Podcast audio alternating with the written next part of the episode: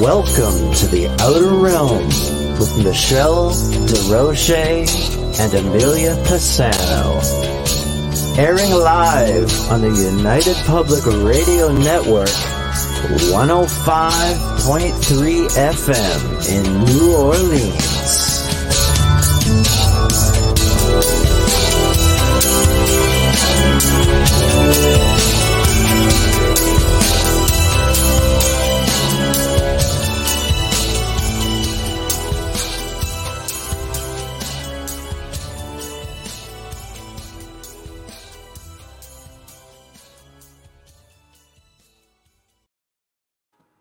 Good evening, everyone. Welcome to the Thursday night segment of the Outer Realm.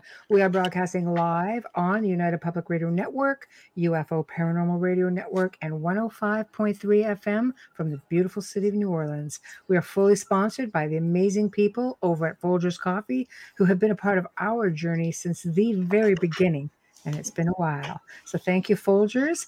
Also, big thank you to our other sponsor, uh, Justin Snicker, Dr. Snick, the Sonic Surgeon, uh, who is an award-winning composer of Halloween horror, sci-fi, and dark wave electronic music that can be found anywhere that good music can be found. Also, big thank you to artist Steve McGinnis for the artwork you see here on the show. Um, tonight, we welcome for the very first time Kyle McDowell from the hit TV show Alaskan Killer Bigfoot. Uh, honestly, we're so pleased to have him. I am a fan of the show, and um, I, I just, I just couldn't stay out of it. It's hard to wait, you know, er, like a week. Every episode that comes out, like waiting another week. It, it, it ends, and you're like, oh, another week. That's why it's good to binge. I know. I'd rather sit, binge watch it. It was really, yeah. really interesting. And I mean, like many other people, I'm really hoping that they come out with a season two, of course. Uh, but in order to participate in the show tonight, guys, if you want to get into the chat room to interact with us and with Kyle, uh, find us on, let's go through them all because they do tend to change at times. So, YouTube, we have The Outer Realm. We have UFO Paranormal Radio. We have UFO Gods and Extraterrestrials. And then we've got, let's see, we're into, I don't know why things are split. I'm looking at these messages are all split up on this. crazy. Anyway, Facebook, uh, UFO Paranormal Radio. United Public Radio, The Outer Realm Radio, being us, yeah. Joe Montaldo, UFO Undercover, News on the Flip Side, and Canada's Most Haunted. And that is exactly the only places you can get to. So it's eight spots. That's a lot. Um, please, wherever you're watching, like it up, join, subscribe. It's really important, and we really appreciate um, the support. Um, so that I think I've got it all. If I'm missing anything, I'm sorry. We have people chiming in. We've I'm seeing Wayne, Melissa, Tyler. Hello, hello, hello. Oh, Romper room. so yeah, I know. No, it threw me off because I'm I'm looking in. There, I'm going. Why is that message completely sped up? Or you don't have up? to explain yourself. Did you hear me last night? I couldn't even. I lost track train of thought in the middle of the intro. Just nice. completely like, really? Are you serious? Like, nice. Just, yeah. It okay. happens. It's just been it's just been crazy and it's crazy time of year. So oh my gosh. I am just going to send Kyle uh, a link for the show. I'll go do that in a couple minutes. Okay, so it's ready to go. Looking forward to it. Yeah. It's going to be really interesting. Um, Portlock is, you know, it's already known to have mysteries, like the mystery of the town that disappeared, and that was long before the show you know? So i think now it's just going to be like it was i found it fascinating just to listen to the history of everything as to why they were brought in for 40 days to yeah. investigate to see if it would be safe to go back and i'm thinking oh my gosh interesting 40 days like the bible aha mm, maybe that's maybe. interesting but yeah it is it is it's not just, just like a month you know it's just yeah it was that so so yeah. it, it's definitely interesting um, if you want to start with his bio, I will oh gosh, yes. send Kyle a message with the link right now. Definitely. Kyle McDowell was born in Michigan, where he became an avid outdoorsman. And with this, he found his way to Alaska by way of Arizona, where he works as a mountain guide. In addition to guiding parties, Kyle often serves as a guard against rogue bears. Jeez. Grizzly bears are big in Alaska. They're huge. Yes, yes. That is how he came to Portlock, Alaska, helping protect the Alaskan killer Bigfoot team against earthly threats, at least. And if you watch the show, you'll understand that. Kyle owns his own company, Kenai Backcountry Adventures. Bam, here we go. And there's the website for you all who want to reach out to Kyle, who want some, you know, Bigfoot protection. It's So like he- he's in Alaska right now. What time is it there? it's it's uh, he's actually four hours behind. Wow. Yeah, he could, big in BC. Tyler says, "Yeah, exactly." They're big in BC. Yeah. They're big in Um, the territories as well. I grew like up up it- north, man, and I'm I'm I'm okay with bears, but I think you know the Alaskan bears should be a bit. I- I'd rather not. Ooh, hello. Hello. hi Kyle. This Oh, is so hey strange. I watched you today. How are you? I, I'm good. Hey, Amelia. Hey, Michelle. How are you too? We're Good, good. good, Thank thank you. you. Thank you. Excellent. Thank you so much for joining us. Um, you know, we booked months in advance, and I had somebody that sort of needed to be moved. I was like, oh, I know exactly what I want to do. for this." Nice. So really pleased that you're you're joining us, and um, really looking forward to hearing everything that you have to say. Um, why don't we start? I mean, just tell us about yourself because anybody you know who sees you on TV or may have been on some of your adventures. We have your website up for everyone to see here. Oh, cool. Thank you. yeah, you're yeah. very welcome. Um, yeah, well, I mean, thanks, uh, thanks so much for having me on. It's uh it's cool to keep, you know, talking about the uh the show and the project and, and ultimately it's like a project that that really just worked itself into a show. Um and Hmm. it's it's cool to still, you know, see the uh the response we're getting and the interest and everything and a lot of support for a season 2 which we're all hopeful for. Um but anyways, yeah, so about myself, um so I live in Alaska full time. Um, I own a company called Kenai Backcountry Adventures. We specialize in outdoor mountaineering style adventure trips um, throughout the state of Alaska. I also have a bear guard service um, that we operate, which is essentially, you know, doing things like what I was doing in Portlock, which is going out with different crews or people or individuals or whatever it might be to help them uh, stay safe in the field. Um, that's sort of where I'm at currently.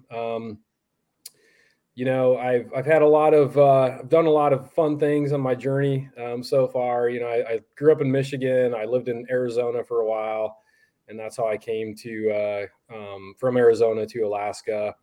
But done a little bit of everything, but I've always focused and hovered in the outdoor space or the outdoor realm, if you will Mhm. um, and just just naturally gravitate towards that. It's like I, it doesn't matter what I'm doing; I just always want to be outside, um, and I really don't even care what the weather's like. I have this, I'm weird, just there. Yeah. yeah, I have this weird thing where like I I really like bad weather, and I like to go out in Me bad too, weather. but not be in it. well, So yeah, if there's a blizzard, yeah. So if there's like some crazy blizzard, like I'm out there. I, I just love that kind of stuff. So. Um, Well, you you're in have right to, to environment. do what you do, though, right? Like you wouldn't, you couldn't be someone who doesn't enjoy all the elements and that and do what you're doing because you're Mhm. you're facing them no matter what when you take on a client, right? Yeah, that's that's exactly right. So it doesn't matter if it's um, you know, one of our adventure expeditions or mountaineering expeditions or if it's a bear guard project or something to that effect.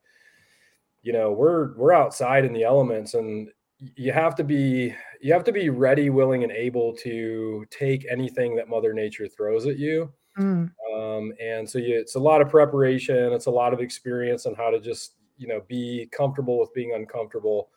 Um, and you just, the more you do it, you, you sort of change that, that needle, if you will, to being more comfortable with being uncomfortable. But yeah, it's like you, you can't, you can't just not go do something because it's raining, or you just you know if it's a little cold or if it's a little you know snowy or something like that You that. just have to suck it up and do it pretty much. Yeah, you just you just do it, especially when it's when it's work. Um, you know, especially like with the Bear Guard stuff. Um, you know, those are those are companies, mostly companies or or government entities that will hire me to go do that stuff. And and they have they have a project to be done. They have a they have work that needs to be done. So it's like there it doesn't matter what the weather is. You just got to get it Mm. done. So the, the Mhm. crews are going out and if the crews are going out i'm going out with them right. uh, and then like our adventure our expeditions you know we um we fly out into the mountains in the middle of nowhere in alaska and we get we just get dropped off and so it's like Alaska's that such a wild place, though. It's like not not just nature wise, as you know, Yeah. but I mean, it's just got some stuff. Your senses must be heightened when you're Yeah. out there in that kind of weather as well, because are, are Mhm. these bears taking shelter? Are these entities that you're guarding from taking shelter? Um, yeah, so I mean, the animals don't take shelter, um, Mm. especially the predators, you know, so Mm. Bears and, and wolves and things like that that are apex predators will actually use that weather to their advantage because they're Sure. the prey type animals they're looking for are the ones that are hunkering down and bedded down. So they're like, okay, this is prime opportunity to walk around and find something. So, what are you doing when you're you're dropped off in the mountains? What kind of an expedition is that? Um, you know, a lot of those are um, they could eh, well, it kind of varies. It's you know, it's mountaineering, so we're climbing mountains or we're we're hiking up glaciers and Mhm. you know just sort of that that environment so like mountains and glaciers um, and then we do a lot of rafting expeditions or pack rafting expeditions backpacking Mm. stuff like that so we're basically we're dropped off in these environments and we're traveling in and around or through them to either go somewhere or just adventure and sort of roam around and explore the area and then we come back or we get to a point and then we get picked up Right. Have you ever been stuck yes with weather? Yeah. oh yeah What's Yeah, the I- worst thing ever? Was it snow or rain? Because I would imagine mud can be just as treacherous, if not more. as far as like what caused us to get stuck Yeah. or um well i mean there was one time we got stuck due to uh, smoke from a wildfire um Mm. Oh my God.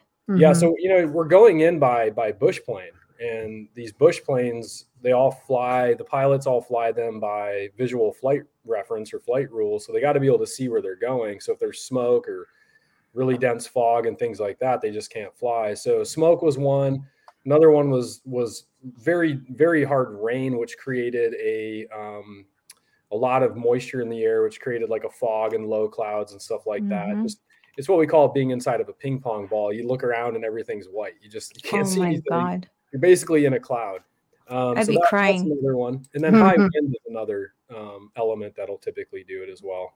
Mm-hmm. Wow. I'd be crying. Seriously. Yeah. It's, I'd be so stressed if it was like that because you can't see what's coming at you. So you would need that kind of training and that natural ability that you have to sense everything around you. Yeah, and it, it it that's absolutely right, and it really keys into the one of the comments you made. I mean, you're when you're when you're doing this stuff and you're in these environments, and especially if you're in these these weather conditions, your your senses are elevated to a level that most people really, I don't think, ever experience.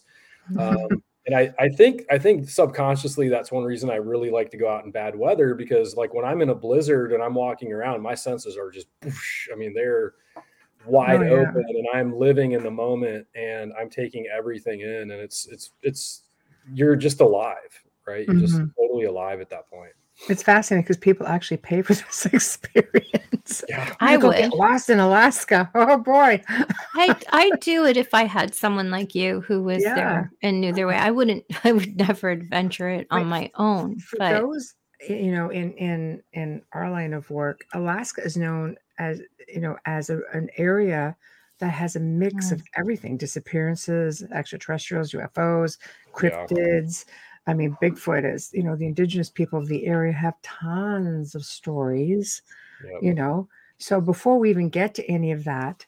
Tell me, while you're out on these excursions, have you actually ever encountered what you think is a Bigfoot or a cryptid or anything out of the norm. Like, I'm just trying to see if you've had experiences before or if you were a newbie with that sort of thing. going into into the show environment? Yeah, that's that's actually a great question, um, and I, I appreciate you asking it because it's I think that gets asked a lot, but I've never really had an opportunity to speak directly to that, um, mm-hmm. other than little tidbits here and there and stuff, and other you know interviews and, and little roundtables. Mm-hmm. But um, right. so you know, I mean, I've spent a lot of time out in the backcountry in these areas that I mean, you're so so far off the the beaten track and so far off the road system and you know there's areas you can't the, the, roads aren't even close right you can't even drive to these areas you just you're just you look at a map of alaska and you don't have to go super far away to literally be really far away i mean you're right. just maybe you're 100 100 air miles away from an airport yeah. or a runway but you're you may as well be a million miles because you're not going to walk back you know what i mean it's a dense it's not, it's not really going to happen um so mm-hmm. anyways through that time I've definitely had some experiences, but I've never had any experiences that at least I was aware of that were, you know, the cryptid um, mm-hmm. classification. It's more uh, things I've seen in the sky. Um, right. I'll just put it that way. Sure, um, that's known for it. Yeah.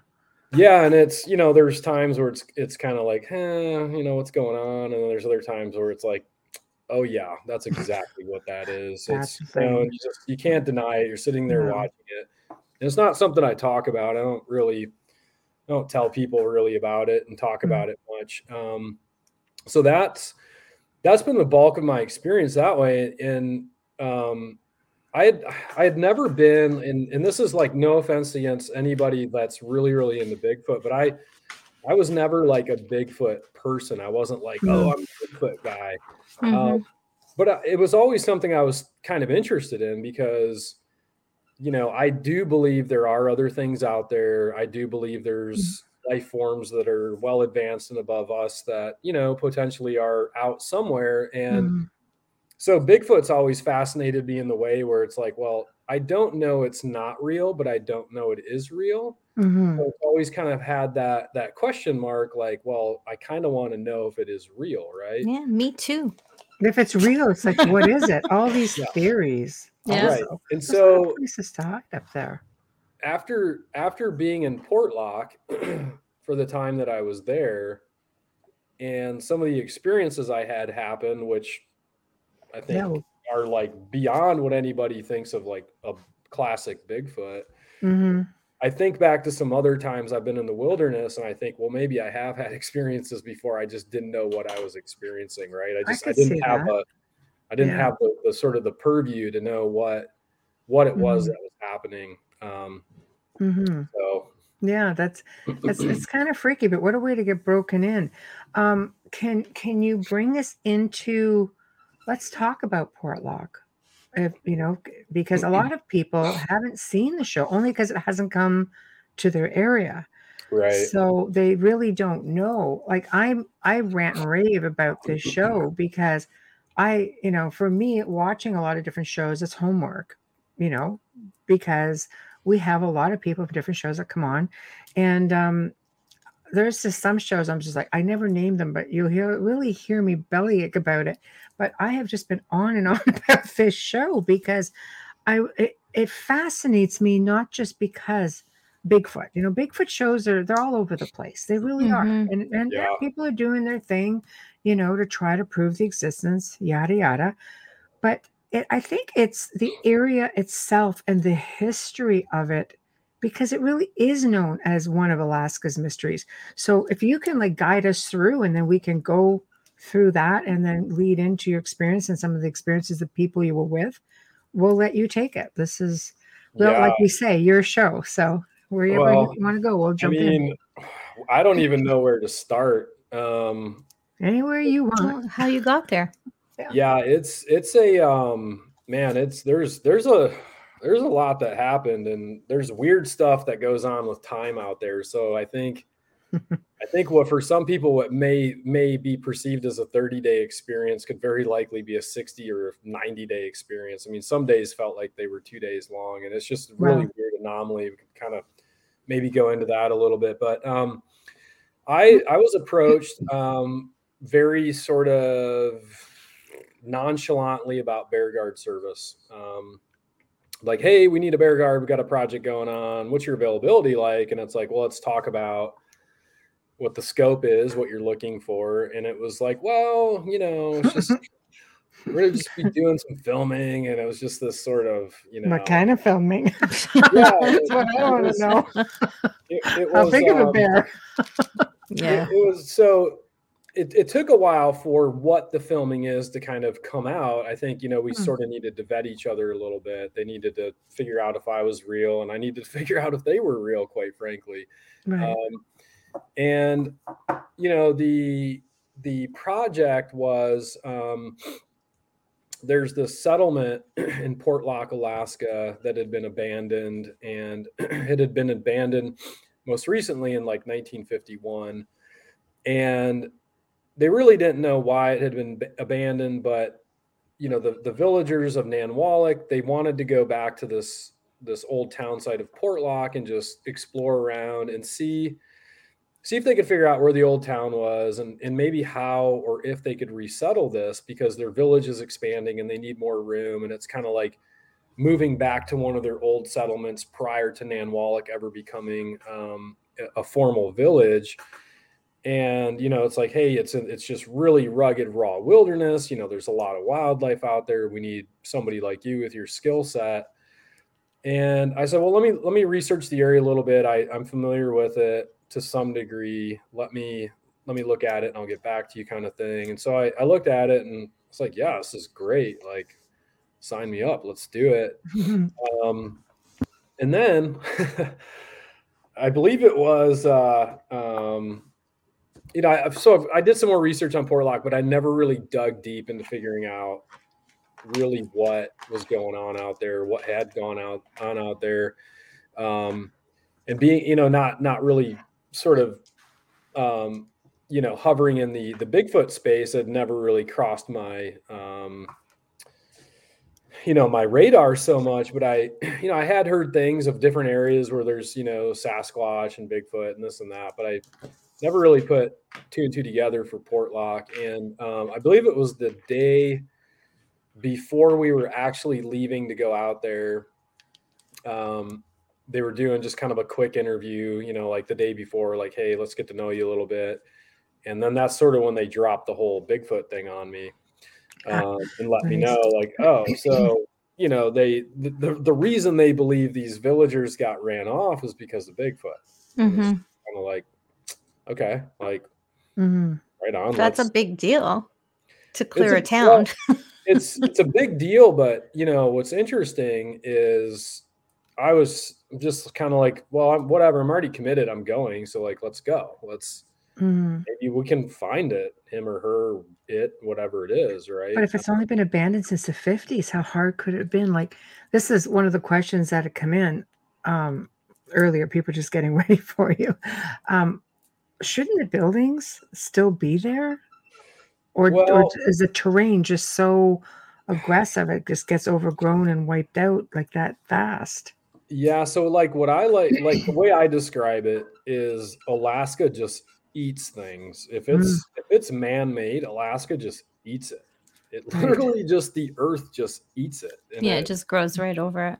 Yeah, Wow. it just the the wood decays and it like you you would see something that you know you should you think oh wow like in in say you know Oklahoma or somewhere there's a wooden barn that's been standing there for 200 years you know Yeah, that's what I falling mean. down but it's Right. still kind of there and you can tell what it is in Alaska it could be Mm. 20 years and it, it it just will be like eaten by the the earth more or less Right. Yeah, exactly. Yeah. Because because that's a, a big thing, you know. Because just going and watching the segment, I'm like, well, where are the buildings?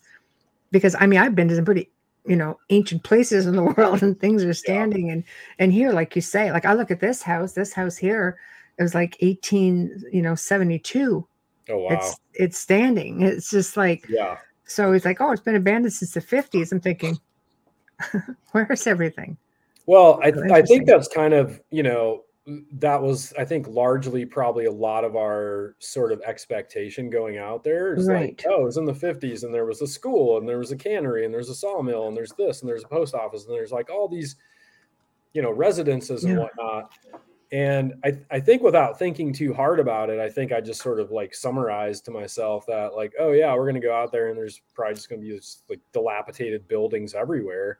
Mhm. We get out there and we were only able to find um, instantly two structures, um, sta- like standing. You guys all saw what we call cabin one. Right. Um, and for those who haven't seen the show yet, there's a super old cabin. We still haven't figured out what it is. I think we we decided it was either a school or a post office, but um, or maybe Yeah, it was a somebody good else. size for what it was. Yeah, and maybe Yeah. maybe somebody else by now knows what it is. This this summer has been a complete blur for me. I mean, I I kind of start my season in April, and it's about now before I kind of come up for a breath of air, and I haven't really been fully on top of what the latest is with with the group and the um, the crew and everything. But we only uh, we found those two. You know, and one of them's like you go in it and you're like, man, it looks like if somebody breathed too hard, this thing could just fall over on itself with us in it. And um, then we found remnants of another building that had been completely smashed flat. It's like the whole house just went boom, and like Mhm. flat, like or the roof just caved in and just like crushed the whole entire thing flat. Mhm. We didn't see, we didn't find that till like weeks after we were there because mind you, when we got there, there was still a lot of snow in the woods, and then it true. snowed when we got there, like a foot, two feet of snow. Right. So we were walking on top of stuff. We had no idea what it was for for weeks on end. There for a while. Oh, that's a good point. Do you do you know if that building collapsed from weather or if it was something that was purposely torn down? Was there any Um, evidence to prove otherwise? You know, um, that's a good question because when we found it, um, you know, I I looked it over really well, and it really, it really didn't look like it was maybe. Well, for for one, um, weather. The only weather I think that could have brought that thing down would have been snow load. Mhm. Um, The and the reason I say that is because it was in the woods, like deep in the woods, and it was surrounded by giant trees. And the way those, the, the way the forest is in that part of Alaska, the the trees build almost like a weather block, like a wind Mhm. block, Mhm. Like a shield. Like a shield. Yeah. Yeah. So I don't think it could have been wind per se. Um, could it have Hmm. been the 1964 earthquake? Potentially Hmm. um, that that wreaked a lot of havoc all over the place. Um, but there's no accounts on on it. Yes, it was there one day, and the next day after the earthquake, it wasn't. Mhm. Um, and snow load typically, when it destroys a, a building, it just caves the roof in, like it just That's right. falls through Yeah. roof. Right through way- the center. all that moisture inside then sort of rots and decays everything from the inside out. This thing, the entire roof was still intact. It just had dropped all the way to the floor, and the walls were like blown out. Interesting. Wow. So So wait again.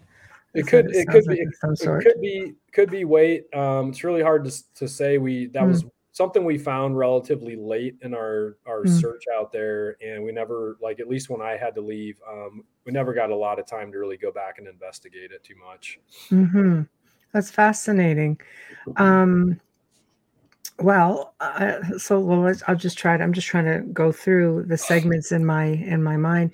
So there was a group of you guys, and you you're basically the job was, you know, is is if it was Bigfoot, which the people believed it was, is he still active? Are there still others? You know, or is there one? Are there more? Um, and you know are we still looking at, at an aggressive one or is it safe to move back in so upon arrival what was the plan how did you how did you how does one just up and decide okay let's just see if it's an aggressive bigfoot if we're dealing with the family um well, you know it's pretty well, see, that's that's the thing. So, I mean, ultimately, the plan was, or the the the purpose was to go out and explore the old town site of Portlock, um, and just see if we could figure out how a new settlement could poach, potentially resettle there. You know, is there a good adequate water source? Does it logistically make sense for a, a town layout? Can we find where these old buildings were? Because if the old timers put a, a building in a certain spot, it probably had a good reason for being there, right? right. So it was kind of like see if you can find these like potential landmarks and then you know map them out and then get an idea like is this a feasible logistically viable area to do a new settlement? That was ultimately the purpose. Um, and you know i think there was more to it that that really i i certainly didn't know um, Mhm. i think dj keith um, and guy they probably had a little bit more because they grew up not too far from there in Nanwalek. And, you know, this like Nuntinuk Bigfoot was like regular part of their town talk, if you will. It's Mhm, like, The culture. Yeah. yeah, like don't go out when it's foggy because that's when Nuntinuk will come out and get you. Right. You know, like that's what that's what the kids grew up hearing. And so that's just it was part of their their culture. Um But if they believed it, like that, that it was responsible for, you know, killing so many people. I mean, you know, you evacuate entire town. People have gone missing. People are turning up dead, mutilated. You know, so I think like it, for me, like at least that information was sort of like a little bit still under the rug. It hadn't been revealed yet Right. to a large degree for those guys. hmm I think it's the degree of information we ended up finding out was still well above, I think, what what they knew. Right. Um, and I think part of it was like, hey, look, this is all things aside, this is important for our our people, our village, our culture, and everything else. So because some we'll- of these people were, I mean, they they lived in this village up into the fifties, right? Some of the Oh, elders. yeah, like, there so this is pretty new history for them. correct. There are direct Okay. descendants living in Nanwalek that were in Portlock. Wow. So they were there, like, you know, Yeah. or or they had direct relatives that are no longer with us that Right. were there and they told them growing up like oh yeah this is what happened so there's there's either direct or or second party um Right. you know account so yeah so going in there you know it was it was like the plan was to try to figure this stuff out and Mm. at the same time like it was sort of as the information was kind of trickling out it was like well also know, see if anything comes around and you know and don't go too far into the woods. And and you know i never really got these warnings until i was on site. You know tommy yeah. tommy told the guys before they left shore he's just like look guys don't go into the woods. Like it's no joke. Like tommy's been studying and investigating this nuntinuk stuff for a really long time. And you know he's the real deal when it comes to knowing about what's going on. Hmm and so he told them, he's like, look, just don't go in the woods. It's no man's land. Like, we just don't go in there. Like, people just do don't do it. hmm And I show up and I'm like, yeah. So, like, I got to go into the woods because I got to go do what I do. I got to, hmm I got to look for animal sign. I got to figure out what kind of animals we're dealing with, like what their Mhm. travel patterns are and stuff like that. So I'm like, like, I have to go in there. And they're just like, well, no, like, you, you can't. okay, let's all just sit on the beach for the whole series. yeah. All right. So, to me, it was kind of like, all right, well, I don't know why you don't want me to go in there, but that makes me want to go in there even more now. and it's like, why am I here? Anyway. Yeah. exactly. Can I ask you a question? Because in Canada, we just got the series, and I literally ca- uh, caught episode three today. Like you, I'm not a big Bigfoot follower, but I heard so many amazing things from Michelle, and I said I have to watch it before he's on so that I get a good idea. And I love the show. I'm just gonna say that straight out. I love the show. Great, I thank love that you guys brought a medium in. I I want to know a little bit more about why the bark was missing from the trees and like this great tree in the center, so high up. Mhm. Why is it missing? Who who removed that? That's not something that comes off with the elements. Or what kind of animal? What kind of animal? I mean, other than like a massive bear, it would have to be something really large because there's some really high up, you know, places in that tree. I don't want to give too much away for the Canadians that haven't seen it. Um, so that's still still a mystery. Um, there's there's a ton of speculation about it, and you know, it's not something that I've I've seen. It's not like a. It's not like something you go out in the woods and you're like, oh yeah, that peeled bark is this, right? right. It's not Mhm. it's not like, oh, those holes in the tree are from a woodpecker. You know what I Right. mean? It's it's not a common thing. Um, and so while we're out there, you know, we're like, what the heck is this? And and of course you can't Google, right? You can't be like, well, let me go, let me go on the internet and see if I can get some ideas of what this is. So we're all kind of like, hmm, what could this be? And it's not, it's not like scraping bark off the roots of a tree or in that spot of the tree like that is not it's not indicative of a bear bears don't do it like that Mhm. bears scratch trees they do it high up they they rub and they scrape down on the bark and they scrape it down and you can see claw marks clearly in the wood and stuff like that there's some of these areas this bark is peeled off like almost like surgically it's like very clean and it's smooth and it's Yeah, it's very, very fresh too. You can Yeah, see it's fresh because of the coloring of the wood under that could- bark. we could see it like we started noticing it everywhere and then one day i'm standing there and we're we're up at the water tower and i could i had a pretty decent line of sight down to where this big tree was and i just noticed that in that line of sight i could see several other trees down this pathway that had the the Hmm. bark scraped off of it all in the same way in the same fashion and so as I'm sort of just sort of hypothesizing or whatever my own theories while I'm out there, I started like thinking, well, maybe these are like trail markers. These are markers for Mhm. Some s- something. That would make Humans sense. wouldn't do that. We humans are more like we like to put things at eye level, Right. right? So we put trail markers at eye level on a tree. Very common one is blaze or a ribbon, right? Tied on a Mhm. tree branch and yada yada. Or a common bl- uh, the old school blaze is you take you know a hatchet you scrape a little bark off on the side of the tree you're walking towards and then the side you know so you can find your way around and so i was just like oh man this is weird because you, they would line up with each other these these bark scrapings the trees they were on would line up with each other like Mhm.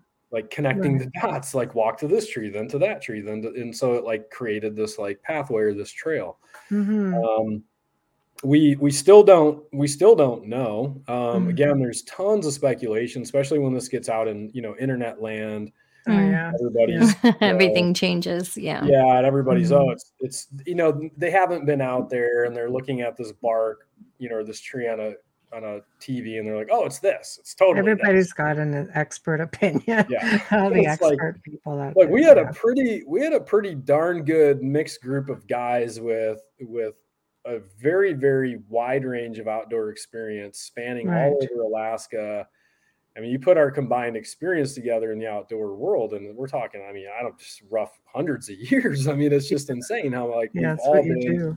It's all well, your environment, right? Like, outdoors yeah it's like it's, it's Mhm. our backyard if you will so yeah the bark's still a mystery we don't we don't really know what's going on with that yet So you Um, haven't seen anything like that before with I'm not saying it's bears because that looked really high up to be a bear, but have you ever seen anything yeah. like that?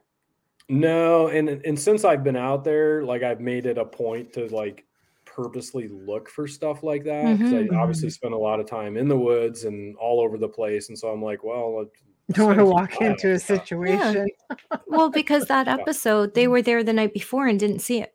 Then the next day, they're in the same area, and all of a sudden, it's everywhere. And it's like, what the hell? Like, that was for me, it was like, wait a second, 24 hours have lapsed. How Yeah, did all of this happen? Or could it be that you just didn't notice it because it was dark? No, they had their cameras and they found some. I'm answering for you. Sorry. Yeah. No, like, no, no. That was kind of. Yeah. That's kind of how things were out there. Um, you just like weird stuff would happen like that. You but it happened immediately. Like your first night Mm. there, you guys were, you guys had like all kinds of things going on. Our first night there was completely um it was it was so jacked um like that's the only way that's Just first a- that's That's a only- lot coming from you and your experience. You know, Yeah, like you're, it's you're just- making it very frightening for the rest of us. it was just i mean it was like we were trying like i mean we all know how to do what we're doing out there i mean we could have just rolled up under a tree with tarps and slept under a tree you know, and we've most of us have done that at one point or another, but like we're trying to set this base camp tent up and like you know you see in the the show it looks like it took us five minutes well we we wrestled with that darn thing for hours and um Mm, it's just like nothing TV. would nothing would work right there's there's some weird stuff that like never got shown it was like something was trying to keep us from getting that tent set up um Mhm. And i'll give you a quick example and this wasn't shown in the in the show and i we're we really wish it would have been because All the good stuff us- that's on the cutting room floor. it, it freaked us out. Like all of us were like, holy crap, that just happened. And so, anyways, so the, this tent's a metal frame, and you have to like erect this frame. And then once you have the frame up, you then take this the green canvas Mhm. and you like pull it over the frame, and then that canvas then becomes like your tent, right? You guys saw Mhm. what the tent looked like in Yeah. the show. Yeah. Um, well, the uh the tent fell down like the the you guys saw that in the show or maybe you haven't seen that yet but the Mhm. tent whoever haven't okay so if you haven't seen it you'll see this it's not too much of a spoiler but the tent falls down just on its own like we're standing there we're trying to set this thing up and it just completely collapses on its own and it's like okay that's like what what's going on and then we go and look and then ash notices oh my gosh this pin broke and it's like well how would that pin just break right so I think all of us are just like, we don't care how, we just want to get in a tent. It's cold. It was really, really cold that day. You can't see that, but it was Mhm. freezing. Mhm. And there was some weather, what looked to be maybe some weather moving in. And so here's this tent. It's fallen over, like kind of, you know, a little bit of an angle.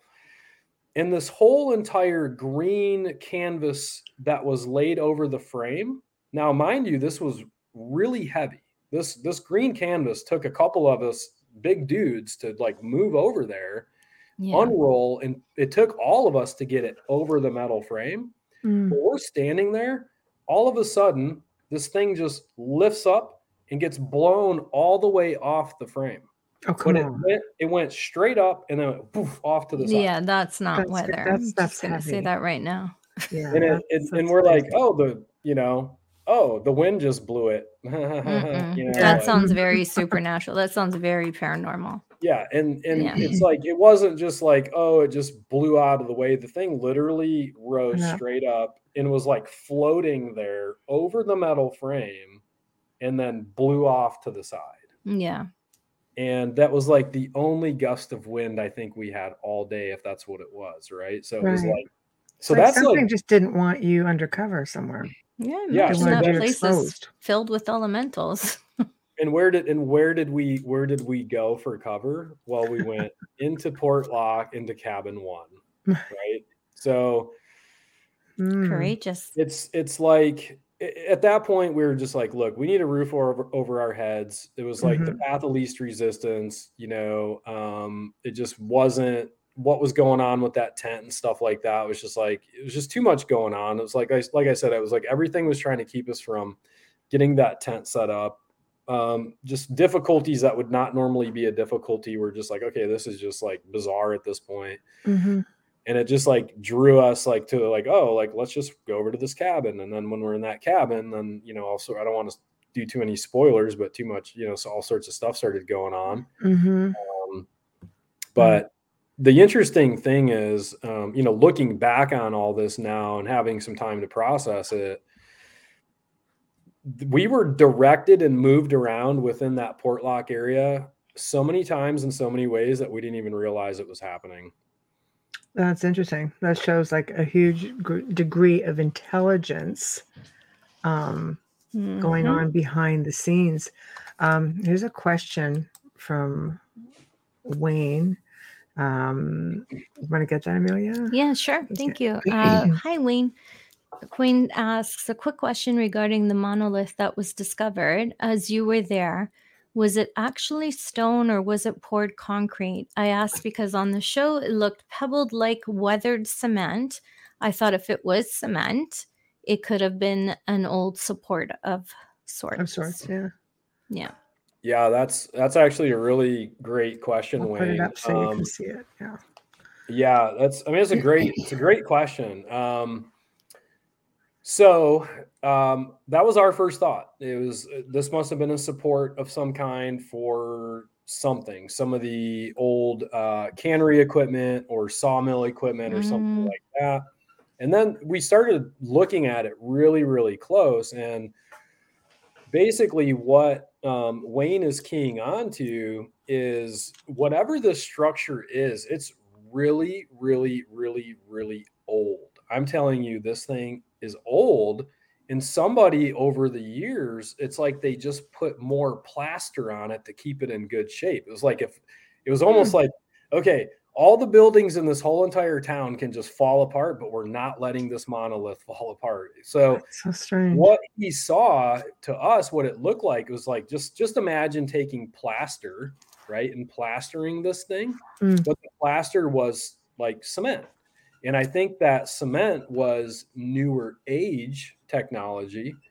But when Mm. you there's areas where that plaster cement was broken off and you could see into the substrate or the structure of this monolith and you could see old river rock and you could see like layers of of river rock how this thing had like been built and maybe added onto over time but the old pieces where you could see into this thing were it was old um But you- was, But there was history going back to the 1700s too, with people coming in, right? Correct. Explorers and such.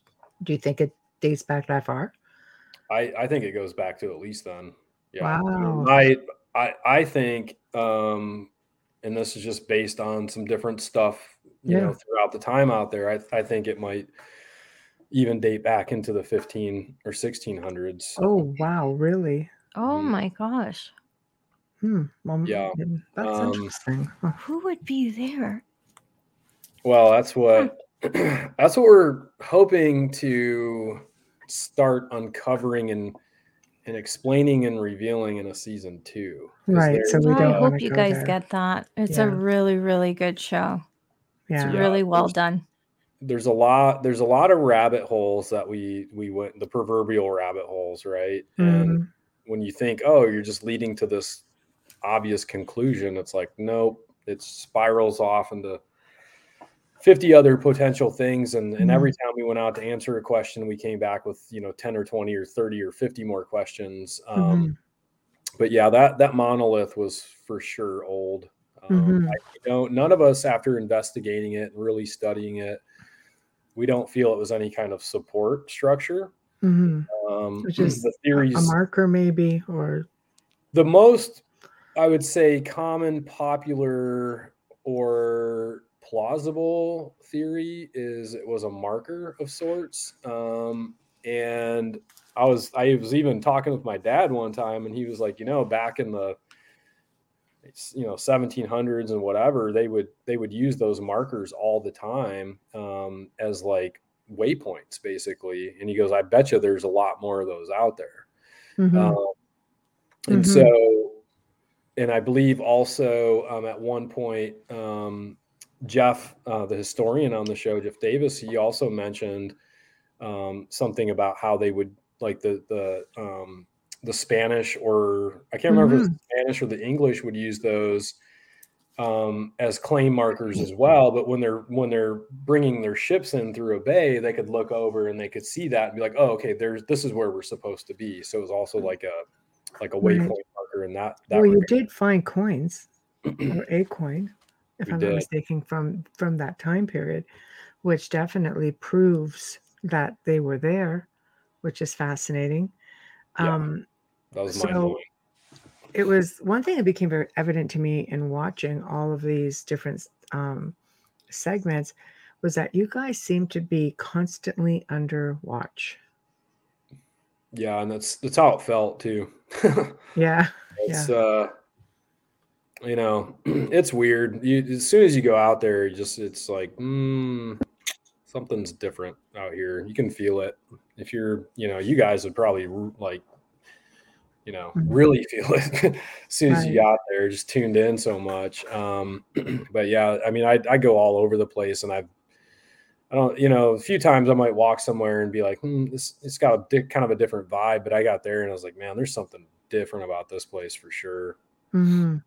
It's a very interesting place, Alaska. I mean, the triangle, and Yeah. you have the UFO thing going, well, you have your own Bigfoot going. I mean, yeah, Bermuda. it's not missing Triangle. anything. No, it's true.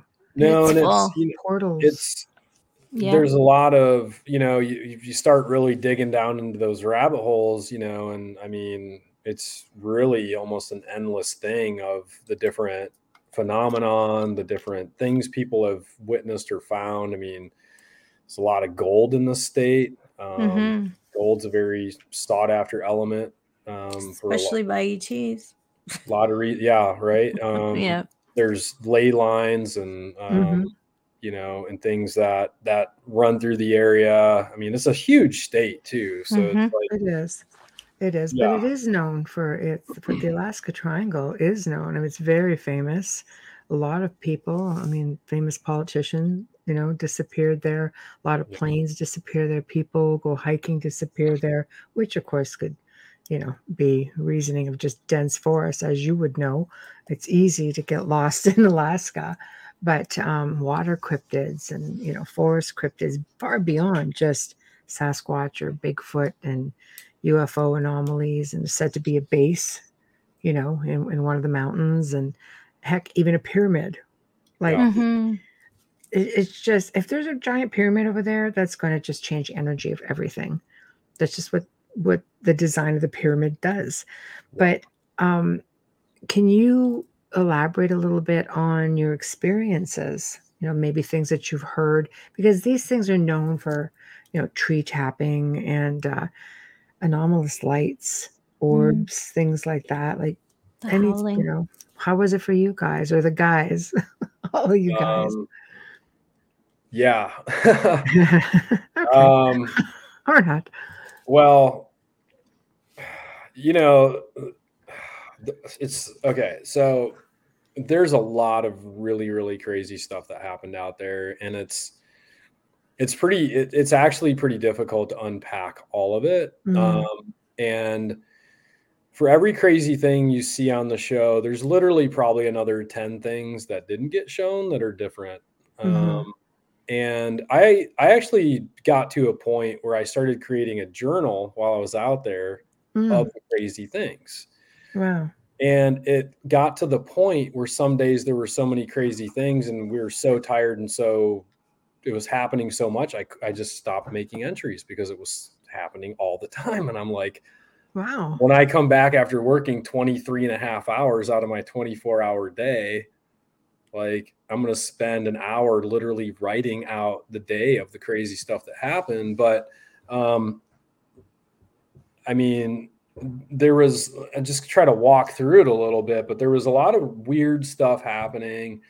Um i believe it's in episode two and when I went on the the little walk in the woods when it was snowing, a little bit of a blizzard and stuff like that, um, which was amazing, beautiful weather to be out in. Um, but we were we were going to investigate a noise which sounded like to me it, it sounded like the exact sound that baby black bear cubs make. The black bear cubs have this very kind of dis- when you hear it and you hear you know it and it's a very distinct whine um, that they do to attract their the attention of their mother.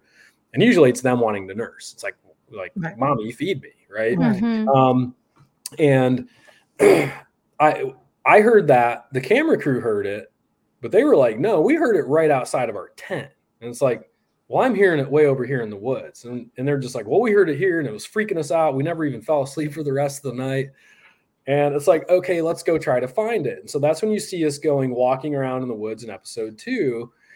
And we're hearing this and we're hearing other sounds. We're hearing like these crazy like howls but it's kind of like sometimes it would be faint and you'd be like oh my gosh did you hear that? Or was that the wind? Because it's like it's it's Mm. blowing really hard and trees Yeah. are blowing and creaking and all this and that. And i'm like okay i was so focused on this bear thing that i'm like i don't really care about any of the other other stuff i just want to go find this bear and I, I was hearing it and I'm hearing it and I'm hearing it and I'm like, okay, it's down there. We're gonna go down this ravine. We're gonna kind of hook around this big debris pile, and I just know the bear's gonna be right over here. Like I just know it.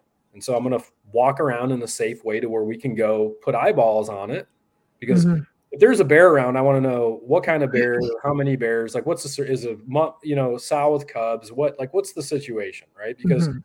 if I end up having to defend an entire camp against said bears, I, I want to know ahead of time what I'm what I'm dealing with, and I Mhm. also want to be able to mitigate that because I don't want anything bad to happen to the bears. Like Mhm. we're humans, we do human stuff. Animals are animals, they do animal stuff, but usually animals do things to us because of what we do as humans. If that Right. makes sense, right? So Absolutely. like, what can we do to mit- mitigate anything that might draw these bears in? So I'm like, anyways, long story short, I'm 100% convinced we're going to walk around this corner and there's going to be these bears there. We walk around the corner, there was nothing. The snow wasn't disturbed. There were no footprints. There was literally nothing. Right.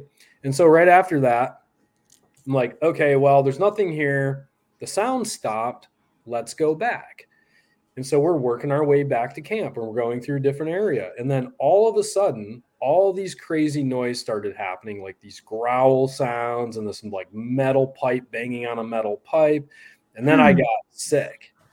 Like Mm. I got this instant nausea feeling where I, it was, it just went bam and hit me like that. And I'm like, I wasn't saying anything because I'm looking around thinking, okay, I'm about to puke on camera. I don't want to puke on camera, but I don't want to vomit The whole world will watch me puke on Uh, camera. And Yeah. then I'm looking at, I'm like, okay, like where can I puke where they won't see me puke? And I'm like, all these crazy thoughts are running through my head because I'm like, I'm like, and you're I'm running out of time. yeah, I'm like literally about to puke. Like, Yeah. like here, here it comes. And that's when Brian Niffle, the producer, was like, Kyle, like, what, dude, like, what's wrong, man? You okay? And I'm like, no, I feel like I'm gonna, you know, puke my guts out right now. And all these noises are happening around us, and it's like, it got intense, and it, it like it started happen, happening in this very escalated fashion, where it's like one thing, then another thing, and another thing. And it's like before you can even think about the next thing, you're still kind of tripping out about the first thing that happened, you know. And it was like happening in very rapid sequence. And then it's like, like I'm like, let's get out of here. And then we found ourselves in this area where it's like there's just trees and knocked over trees and debris everywhere. Where I think I even made the comment on the show. I'm like, it feels like the forest is trying to trap us in here. And I had that feeling Yes. like I was being trapped and like I kind of like you just want to just get out of there, right? Like you're being trapped and things are like closing in on mm-hmm. you. Hmm And it's like, okay, whatever, put the stuff to the side. Let's just safely get out of here. We found our way out. Unbeknownst to us at that time, when all that craziness went down and all the noises were happening and I got sick and all that stuff, um, we were about 20 feet away from that that the obelisk, the monolith. Um, Mm. we didn't know it at the time because it was a blizzard. You couldn't really see that well. It was- had snow on it. There was snow everywhere. I wonder if it was a Uh, marker for a ley line or It might the be. energy lines to make Hmm. that would make sense. You know, if you were feeling nauseous and you you have really intense energy lines under the ground or quartz. Oh yeah, Yeah, Yeah. I, that would amp everything up. It was it was it was crazy you know? So we we got out of there and everybody was safe and everybody was good. And the sounds we went in to find disappeared. They were not there. And it was sometime after that that i started to ponder did something make that sound purposely knowing it would draw us into the woods? And if so why was it drawing us into the woods right? Why Mm. did why did our tent fall down? And then why did we have to go sleep in that that cabin um and so that's what i'm saying there's a lot of things that would like kind of draw us in and then we're like we find ourselves like in the situation and we're like why are we here how did we get here kind of thing. you're more vulnerable like And in this- that, that, that situation and um, just to keep before we get too far ahead from it amelia can you Yeah. get Yes. Thank you. Wayne said Quinn, and it he posted he put this question up while you were before- yeah, speaking yeah about being sick. He said quite a Mhm. few quite a few of you seem to get sick, upset stomach. This did this also affect your film crew? Mm. it did um and just by way of the how the crew went um you know most of the time like if it was happening to a crew member and like this is a very uncomfortable feeling like it's you're Mhm. you're sick about to puke your guts out is how you feel um like you just want to go hide in a hole and not have anybody around you you know what i mean? So like the film the crew guys that are running cameras or whatever they're they're just like just get away from me leave me alone. Um, they didn't want to be bothered by it and and you know and it didn't always happen while we were filming too that see that's the thing right? So we Mm. don't always have cameras rolling so sometimes stuff would happen when the cameras aren't rolling and there it's just it happens so fast as you can't Mm. even go run and just grab a camera to film some guy who's about to start puking his guts out Right, right. Yeah. so it it happened to a lot of people and you know i don't want to spoil stuff but it happened to people Mhm. we brought in for the day too Yeah. Did you did you uh, also like I hear from guests that we have on that um, research and study Bigfoot that there's also an an odor that comes about that a lot of people talk about. Yeah, um, I I only had like me personally, I only had really one instance where um, I smelled something and um and that's and that's something I that's one of the senses I use in my bear work because in some places in some bears bears will have um, a pretty um, a pretty prominent odor to them and it's it's not and, and it's actually a little bit of a wives tale or a myth or an urban legend and people think oh all bears stink so if you smell something stinky it's probably a bear. But actually i'll just dispel that right now. That's not true. Not all bears stink. Mhm. um, so just because you did you don't smell something doesn't mean there's a bear around just for those of you out there in that that those types of Mhm. environments. But i i did um i did smell something once and i i just kind of brushed it off. It was early on in the project where you know i just thought it was a dead animal somewhere um Mm. and the weird thing is though, like it stuck with me, like I think for the entire day. It's like I just couldn't shake that scent. Like there's always like a little bit Like of a really remnant to it. pungent, isn't it? Yeah. Yeah, Um, if you're not going nose blind, it must be nasty. Yeah, and I mean, I'm like literally like trying to just clear my nose out because I'm thinking, oh, did somehow like did I breathe something up that got stuck in my my nasal passage? yeah. like some of the other guys smelled stuff. Um, Keith did one day pretty pretty bad. Like it, it freaked him out because it was like this this is what you know Nantiinaq Bigfoot smells like. Mhm. Um, but uh, you know, going back to that um, that experience where we did the little walk in the woods looking for the bear, you know, that was trippy and that was freaky. But to me, nothing nothing said, "Oh, this is Bigfoot." Right? Oh, that, that Mm. must be Bigfoot. Like I'm just like I don't know. There's all these crazy sounds. Like Mhm. it didn't even dawn on me that maybe something could have mimicked the sound of a bear to make me want to go in there. Sure. Um, the growl sound was tr- really trippy, and everybody heard it. You can Yeah. see some. You can see some scenes in episode two where they show the producers and stuff, and they're they're just like Mhm. The they're that? eyes Yeah. wide open, kind Yeah. of freaked out. Like, what was that? Because it sounded. It was like a. It wasn't a growl of a bear, and they may have thought that was a bear growl. To me, it was a, like a demon growl. Was I like- was just gonna Mhm. say, was it demonic? Because I've that's got that hours of stays that with you. Stuff. Yeah, I've That got stuff Yeah. hours of those recordings. They're Yeah. terrifying. It Yeah. was it was you know bears don't growl like "Rrr," you know they don't No, bears no. don't have a growl like that but a lot of people No. think they do because in Hollywood movies they Mhm. will portray that sound connected to a bear and it's True. all in our psyche now from from movies and Yeah, stuff. Hollywood gets a lot wrong. They do that with Mhm. demonics as well. Mm. No, Yeah, they- and- like so we've got hours of that stuff. There's no mistaking what they are. Um, but you guys actually, without giving too much away, brought in um, even. I mean, you covered all your bases with mediums and remote viewers and um, paranormal investigators.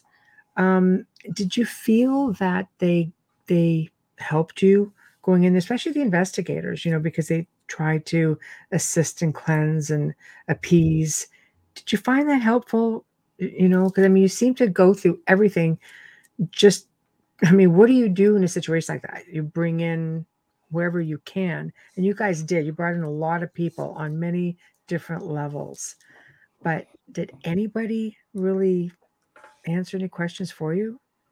Um, you know, it's it's it's hard to it's hard to say in what regard um, Mm, if or how certain people helped. Um, you I know, mean, I, I Did you get I- some questions answered? You know, did it make sense? yeah we you? definitely we got some questions answered and and like when when polly the medium was there Mhm.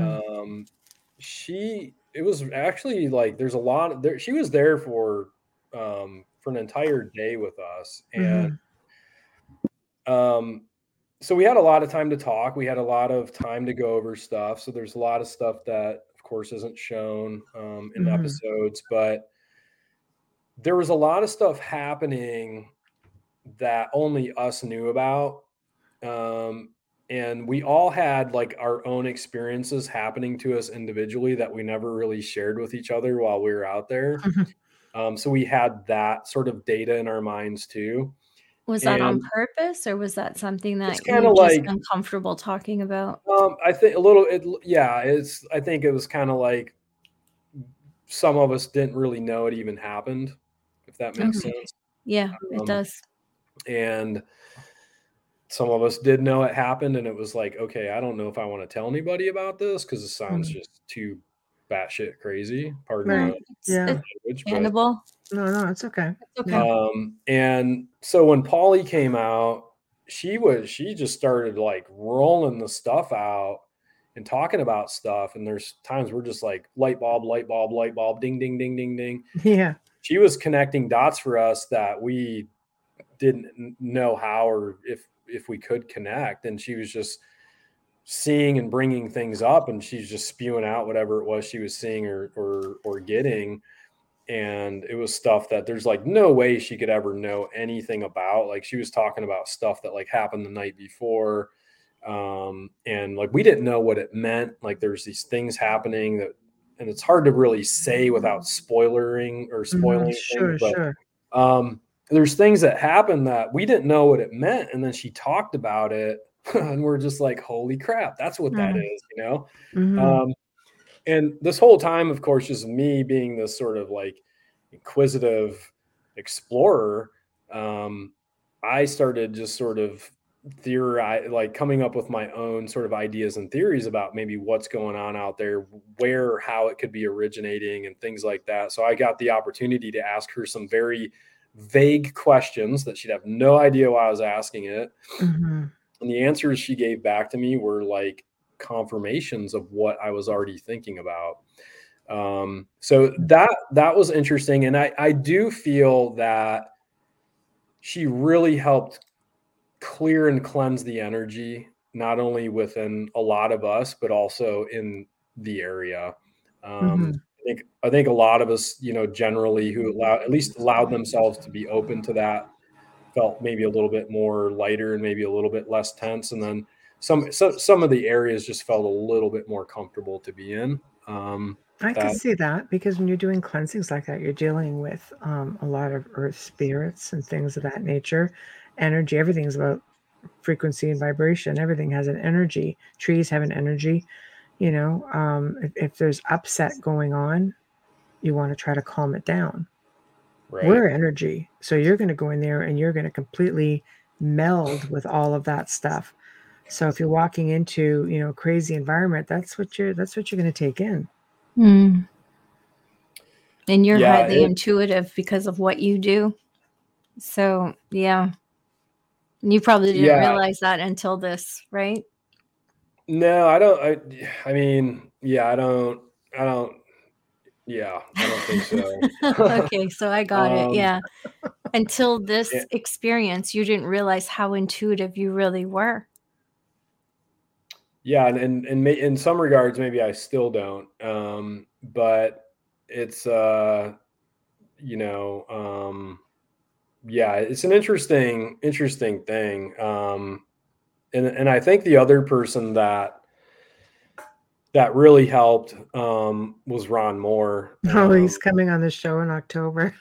yeah he He's very I think what what like Ron is Ron's amazing. Um Mhm. like this guy is it's like he is the go-to guy with with the I want to say like the energy side of of these entities and stuff like Yes. that. Like he really has a very profound um grasp and idea on on on just what they are. Um, Mhm. I'm sure he'll you guys know or he'll tell you all about that. But Yeah, well, he works with a lot of quantum stuff, and that's that's that yeah, and complete sense.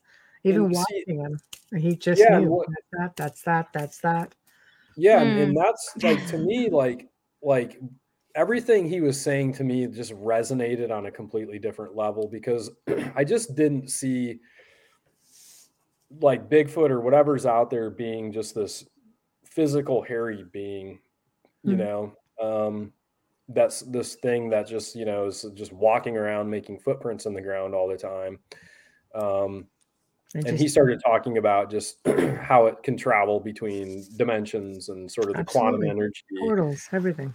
and then he went into yeah portals and then he starts Mhm. talking about the infrasound and how the infrasound can make you sick and then this and that Yeah, right there you go. That right there. Yeah, Yeah. that's huge. Infrasound. Yeah. yeah. Yeah. and it's just the dimensional side of it um and just the energy side of it resonated a lot more with me and so i became very very intrigued at that point. and ron just laid it out to us he's like look guys you know i've been i've been studying these things for over 50 years i've heard them i've seen them i've got audio recordings of them and i'm just going to tell you right now they're out here and Mhm.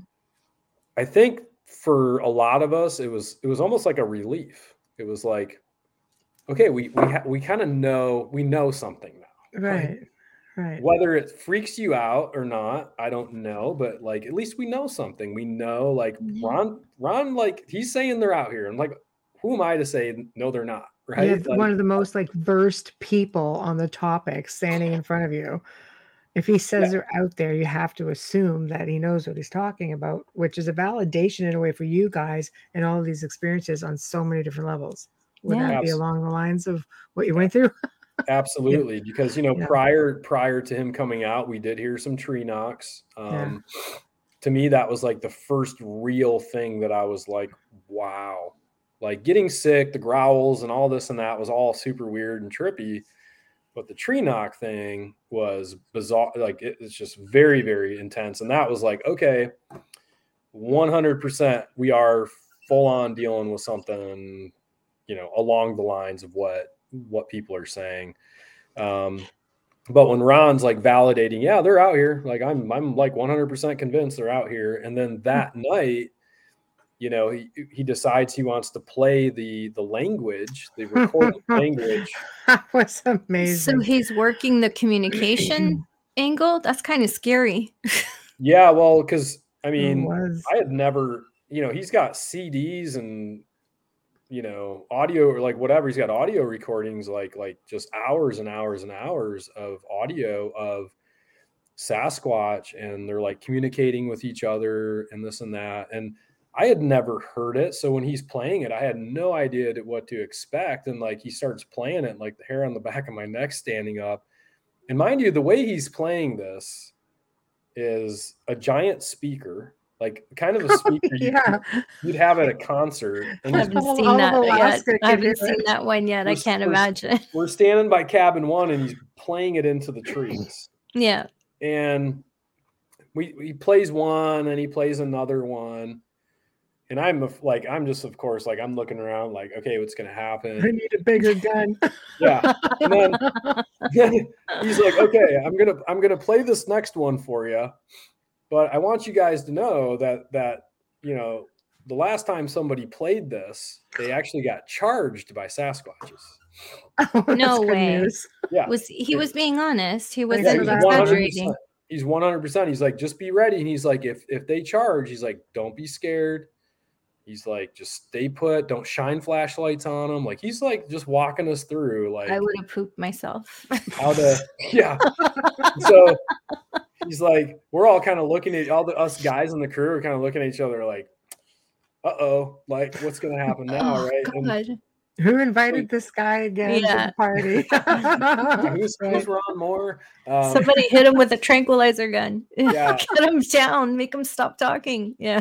so so he plays it and i mean like I don't know how much I could say because I don't want to spoil this for oh, folks. Oh, it's okay. I mean, the United States have seen it, Yeah, right? It's playing in seen it, Canada yeah. now. It's on the fourth episode now in Canada. So okay, cool. Okay, Well, if anything, if anything, if you guys, whoever has, they'll wanna watch it. they'll want to watch it. Don't worry about it. You Yeah. telling Right. the story and then actually watching it is, is just it's a, it's an even better experience for them. It'll make Yeah, them want to watch the Yeah. show. So he plays he plays this and of course you know it's it's loud. It's really really loud. And i mean for sure if there's anything within miles they heard this you know and he gets done playing it and we're just kind of like waiting. We're just like okay is it coming from those trees? Is it coming from tho- we're just kind of like you know like where's this thing going to come from? And then a giant rock gets thrown over by the guy the rock. They Um, left us throw rocks. And Yeah. we could hear it thump. Like you could almost like feel the ground, like you know, like that when when something hits the Mhm. ground, you kind of you feel that that thump, and like we heard it, and we didn't really know what it was, but guy guy was standing a little ways away from like where I was, and he's like, guys, he goes like, a rock just got thrown, and we are all kind of like, oh my gosh, that's what that sound or that feeling was, and before we could even really gather our senses to like sort of comprehend that a rock just got thrown at us we started hearing all these crazy, crazy sounds. Um, sounds of an old creaky wooden door opening and closing, but it was like coming from the trees. And it was really Oh. high Oh, that is just and bizarre. it was Phantom really sounds. loud. And it was like, you know, like, and it would keep doing it. And then there was like these knocking sounds and then these just weird other sounds I don't know how to describe.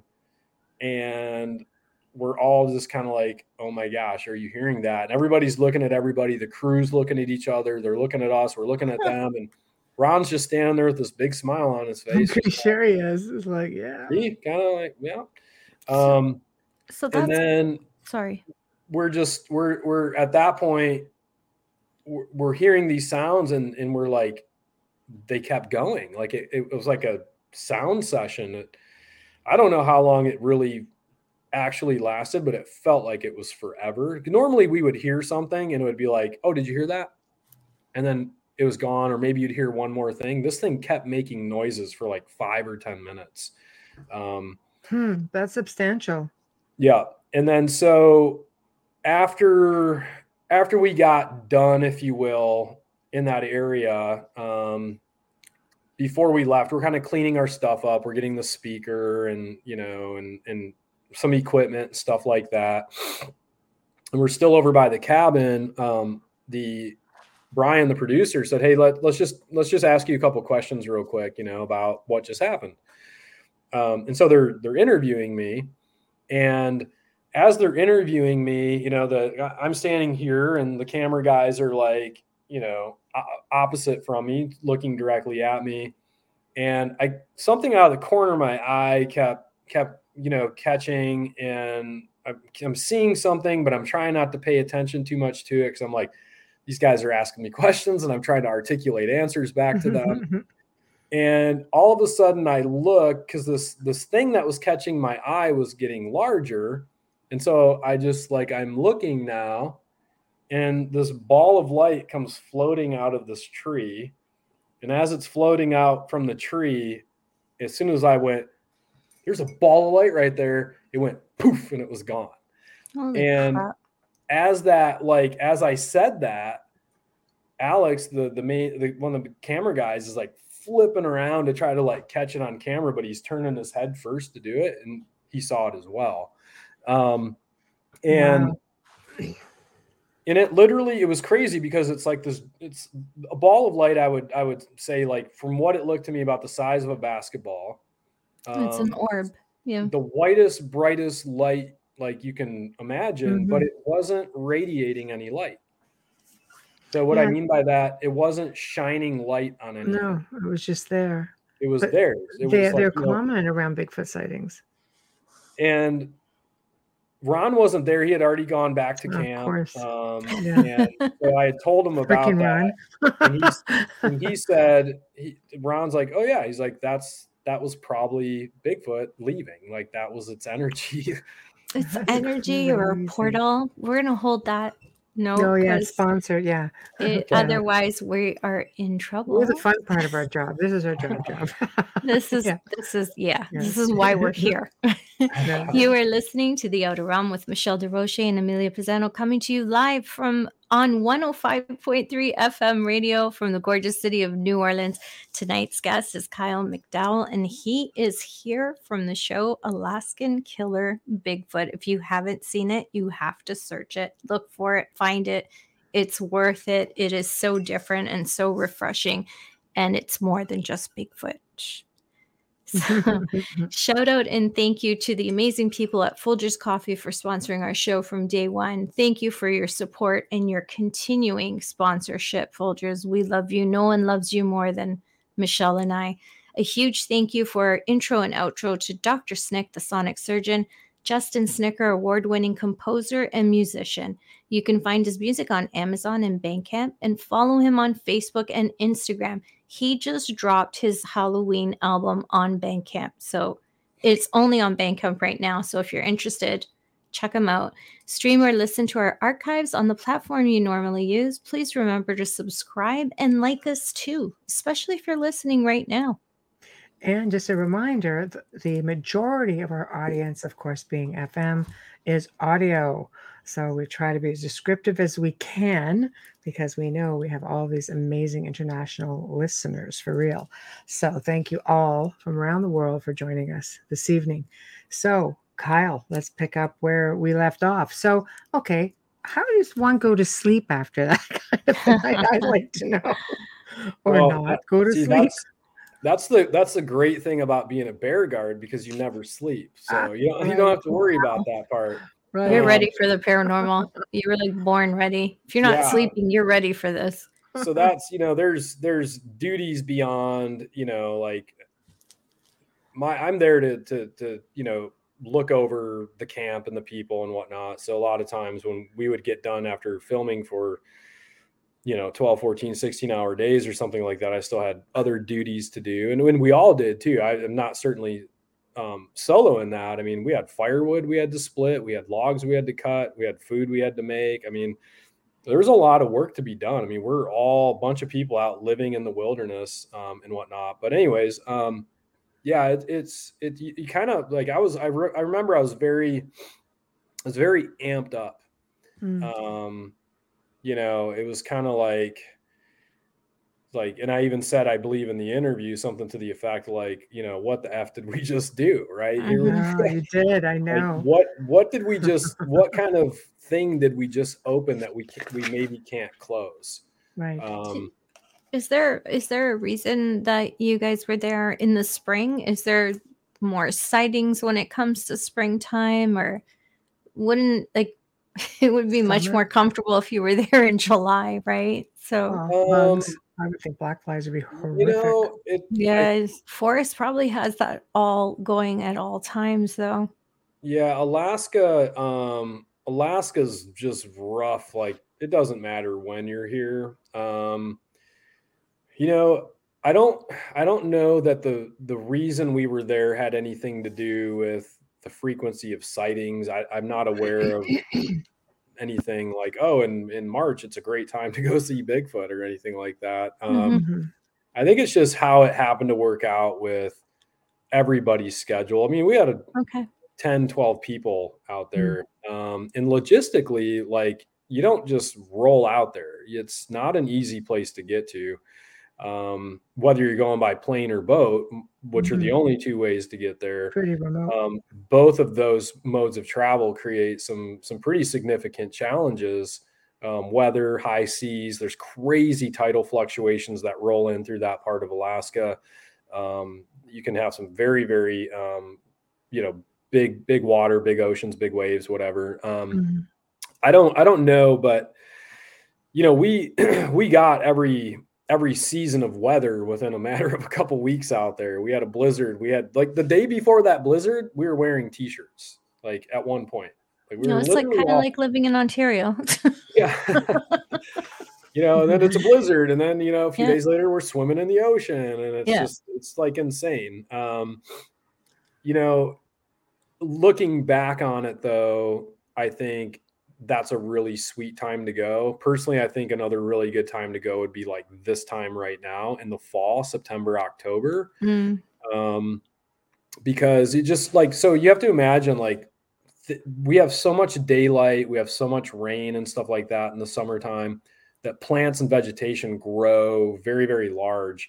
Mhm. Um, and there's a lot of the, the wooded areas we were walking around in that you probably wouldn't really be able to go walk around in it in say mid to late July because the Okay. vegetation So would be dense. so Yeah, that makes sense. Devil's Mm. Club, and it was actually really nice, like in the spring, like that, because no, there hadn't been really any new growth, so you could see a really long ways through the woods. Mhm. Uh, or in the summertime, you may only see ten feet, right, or five. Right. Right. Um, so it was actually, uh, I think it was it was a really good time to be there. Um, and then the fall would be good because it would sort of have the opposite side of that. The Mm-hmm. weeds would be dying and and whatnot. Um, Mhm. You'd have still that more clear line of sight, but Mm. um, I'd actually, and I've I've been kind of you know campaigning a little bit with the guys. I'd I'd love to go back in the winter sometime. Mm. Um, I think just from a tracking perspective, it would be really cool. Probably Mhm. easier, right? Yeah, because in the Yeah. winter, when it's the winter time, you can start to make defined paths. You can say, look, if we're going to walk from here to here, we're only going to walk on this path, so we can we can control the tracks, right? Right. Um, if you just have people haphazardly just walking around everywhere, well, you never know if there's really any new tracks. Yeah. That's true. That's so- true. Yeah, so you can kind of create a trail system, well. if you will, and then look Mm. for new things in and around that trail system. Mhm. so I think it'd be, excuse me, I think it'd be pretty cool that way. And of course, since your show, I've caught wind recently. I think I just read something, probably on um, your group page, actually. And I won't name names. I don't. I won't do that. But there's looking like there's another already established show looking to look for Bigfoot in Alaska now What? on the heels of your show. no. Yeah, um, I it's interesting you mentioned that. I actually just heard that today. Like just I was like, hmm. Yeah. I don't believe in coincidences. So um, I found that rather interesting. But um, I mean, with all the experiences you were having, it was bound to happen, right? Somebody else is going to want in on that. Um, so you guys built another building. You decided we're going to build something brand new and see if it's still here when we get back. What was the purpose of that? Well, there so there were there were actually two structures that that were built. Um, the first one is the the banya. Um, the Right. banya is is a Right. it's basically a steam room, like Yes. a sauna slash steam room. It's it's something that's traditional in um, in in the culture of um, Nanwalek and and their their lineage and stuff like that. And those guys, they they you know Keith was the the ringleader for the Banya. He really really wanted to build this Banya. He was kind of like, you know what, we're building one. I don't care what anybody says. I don't care what anybody Snake wants. Bigfoot. I don't care. We're yeah. we're, we're building the dang Banya, you know. And, and I'm like, what is it? And it's it's like a steam room kind of sauna thing, and it's like, dude, they're amazing. I'm like, okay, cool. Like, okay, you guys, you guys build it like awesome. And then when he actually built it and I used it, I was like, oh my gosh, this thing is so awesome. Like, I'm so glad you built this thing. And I'm like. I'm gonna build one in my yard someday. You're gonna come over and help me. So, anyways, we we built a banya. Um, and, you know, it's a pretty crude structure. You know, you Mhm. cut trees and I mean it's like very crude. Mm. And then um then they built um a cabin and um you know sadly most of that was done after I was actually gone. So Mm. I didn't get to see the finished um Oh, finished to uh, cabin because I had left out oops maybe I shouldn't have said that but um It's okay. um, I did not get to see the the final cabin piece. Hmm. So the idea was to see if they're still there when you go back, I imagine. Well, I mean the, the the I mean the main purpose. I mean building a cabin out there for one's not easy, right? So Mhm. all the lumber, the materials, the tools, everything had to be brought out Yes. um, on a boat, and it had Mhm. to come a really long ways on a boat. Mhm.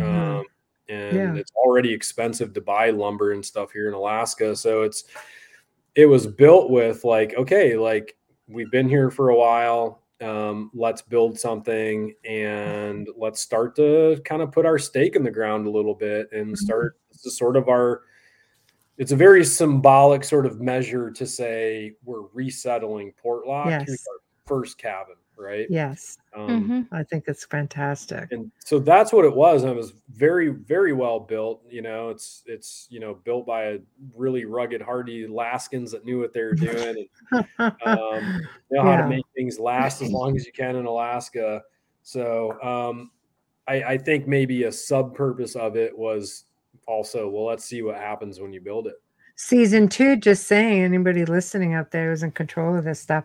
Um, so I guess I, I want to tie it into Wayne's question, but I want Mm. to, I mean, when you go through this experience, I'd like to know if an extension of his question, if the mindset or your or your, your emotional state of mind, all of this um, continued on. I mean, I get PTSD after listening to this stuff Ron Morehead I'm just putting out there seriously. but this is what um, Wayne's question was. Amelia, Yeah, thank you. How was everyone's emotional state during the time you were there? There was the physical feeling of being unwell, but I'm curious if this extended to an emotional or mental state as well, which is an excellent question. I'm guessing I'm asking if anyone suddenly acted completely out of character. Um.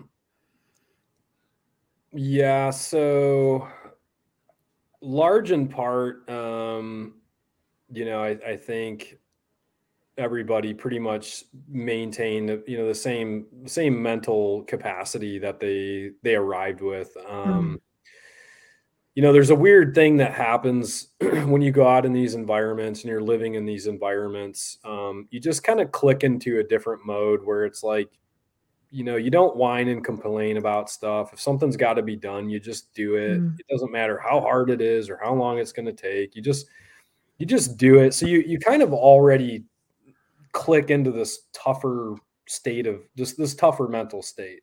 Mm, Uh, more more of a durable mental state, I guess is is how I would phrase it. So we're already operating with that durable mindset and it's kind of like you get to a point where you're like i don't you, just don't care what gets thrown at you. You're just you're just gonna take it on and just deal with it. Um, so i think we we all had that ma- mindset going in and some people developed it a little bit slower or it took some people to kind of you know snap into that maybe a little bit longer but at some point or another we were all there um, and you know we're a band of brothers at that point and it's like we we've got each other's backs and our survival is dependent on each other.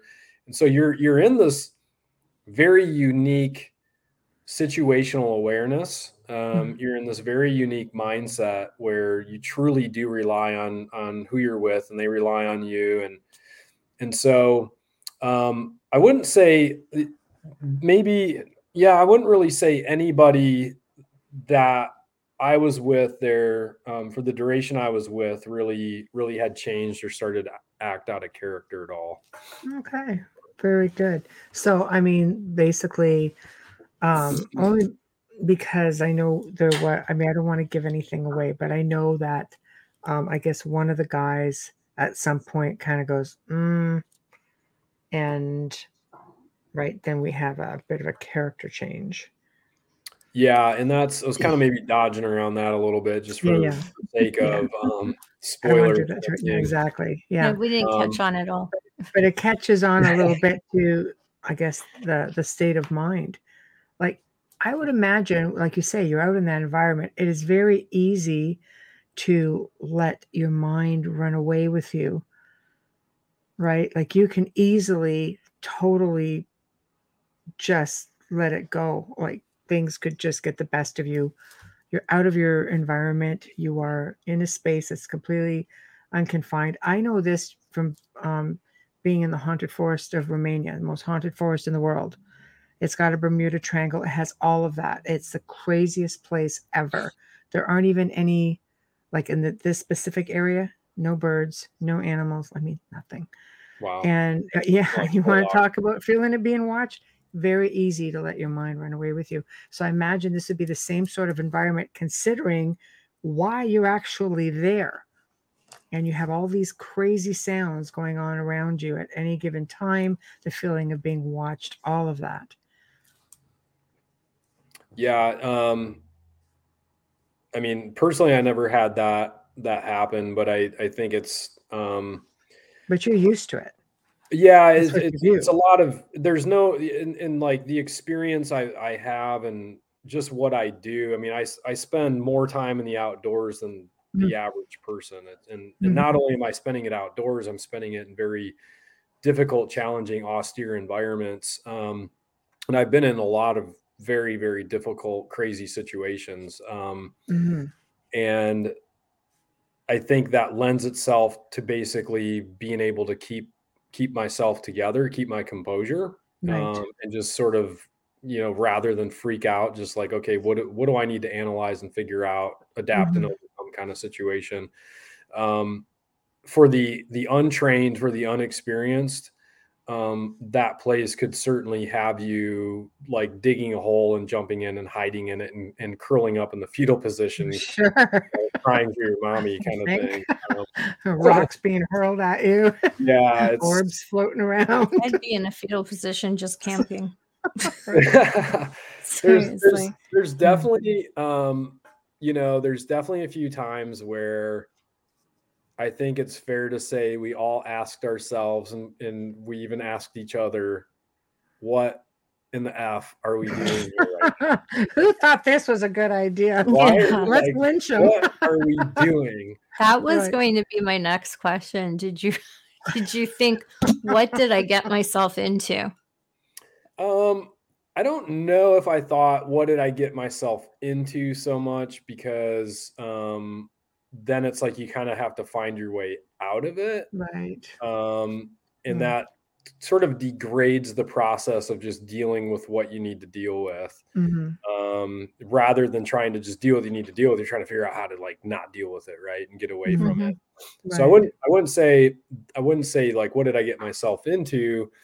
More like um this is a like we were finding out information while we were out there, like stuff that we had no idea about. Like, you know, uh Keith and um Ash went back to Homer.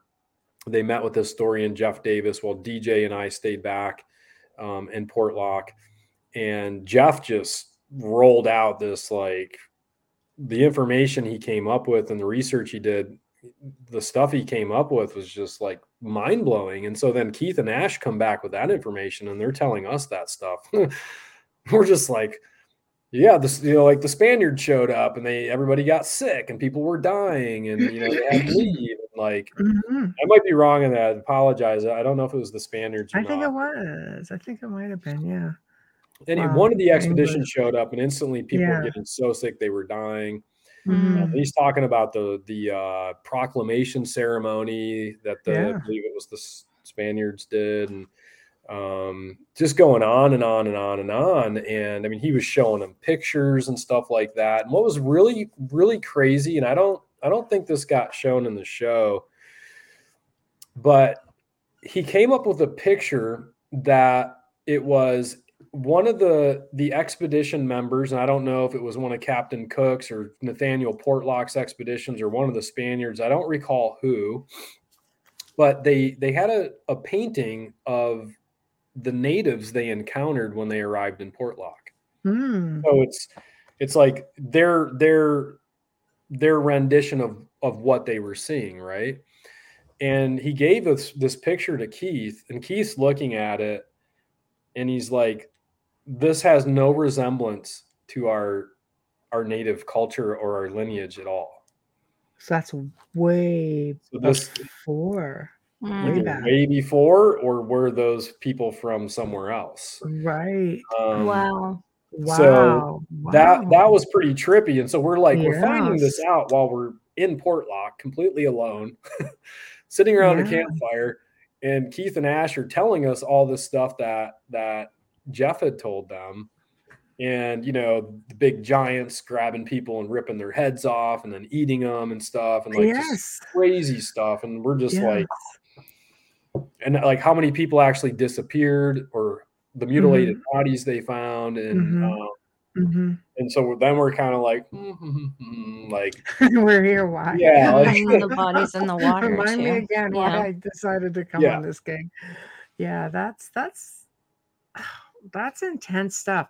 So you guys all left there with um the determination and and you've decided that yes, they exist. Now, well, part two, what are you hoping to accomplish if you're given season two? Yeah, so you know, and real quick on that, on your comment, um, you know, and I'll just say it. I've said it. I've said it before. Like, I don't know. I don't know what's in Portlock. I don't know Right. what it is, but I do know that there is something. There is something. Or I just some don't know. things. Some right? Yeah. Yes. Yeah, I don't. I don't, I don't know what it is because I did not see a physical thing walk up to me and be like, "Hey, this is who. I, this is what I am." Right? I didn't see a big hairy ape-like creature go running through the bushes or anything, but Mhm. we had so much crazy stuff happen so many bizarre like just physical things thing stuff Mhm. happening that all i can say is yes i know there there i don't know what it is but i know there is 100% something out there Mhm. um our our intention to so we of course we left there with a gazillion questions on unanswered right. right Mhm. we still and, and some of those questions surround the original reason we went out there which was to figure out the old town site of portlock there's still areas we never got into to research um, Mhm.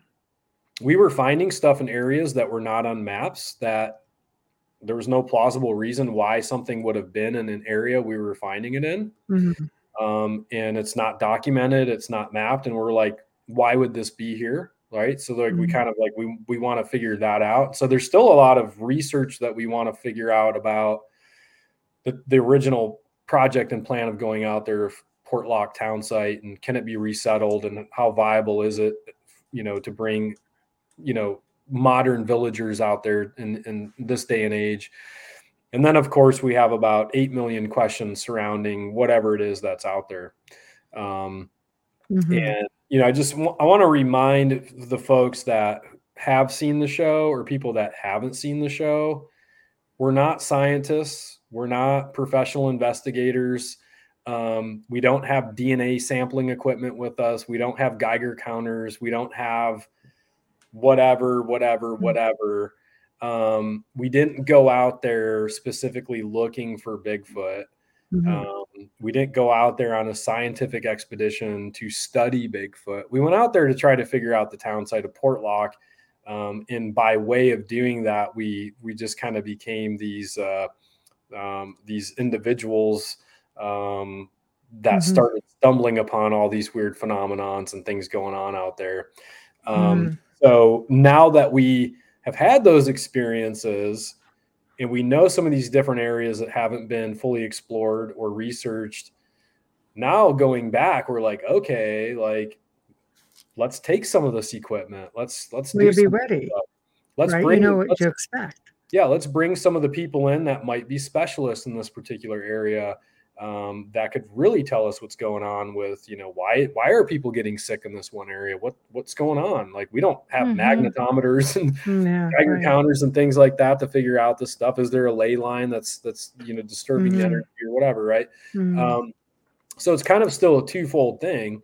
Um, is get out there and still, you know, really Mhm. see if it's a viable opportunity to relocate some of these villagers from Nanwalek, um, create a new community out there because that's that's ultimately the purpose why we were out there. They they are in a village that is over overgrown. They've it's a little shelf of land between a mountain and the ocean, and there's only so much room to build. Um, you know, they're they're they're running out of room to to keep growing and, and building. this is their land the this is the their day. this is their land. I mean, they've Yeah. lived there. They're, they're, that that culture, that lineage lived there before they went to Nanwalek. They they sort of moved their way around this peninsula, if you will, and settled finally in in Nanwalek. Um, so that's a, a real legitimate reason to get back out there is to Mhm. figure this out for them, for their for their village, for their people.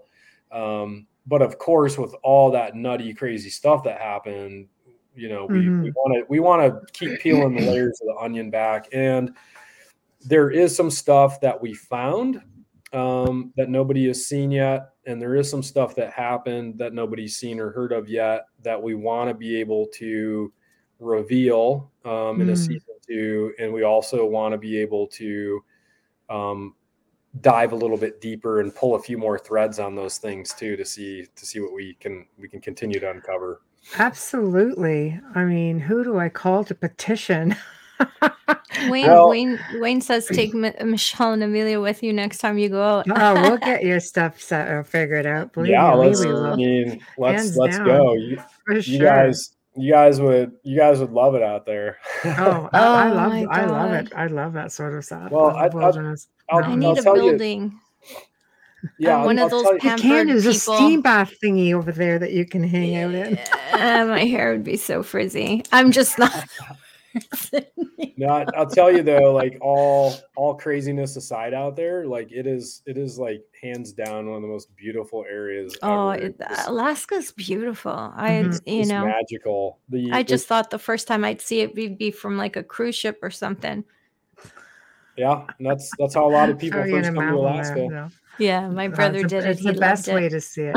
So, Yeah. would you consider doing um, you know, expeditions for um, Bigfoot Bigfoot enthusiasts? I'm sorry, what was the question? Would you consider in your business now including expanding your business into um, bringing out Bigfoot enthusiasts who are want to safely go and look? Um, absolutely, yeah. I mean, especially go. There we go. yeah especially especially having the experience i had you know it, it really opened up to my eye my opened my eyes up to the whole you know cryptid world if you Mm. will and the bigfoot community and i mean uh, you know as soon as i met ron and started talking with him i just instantly became much more interested in that just based on the conversations we had and and again how that resonated with me on on some different levels but so of course afterwards you know um, i started looking into things a lot more um, and became much more involved in sort of the, the cryptid, you know, Bigfoot world and community and stuff like that, and, and did a lot more research on my own. Um, and also had some other interesting experiences on my own outside of Portlock, mind you. Um, Mhm.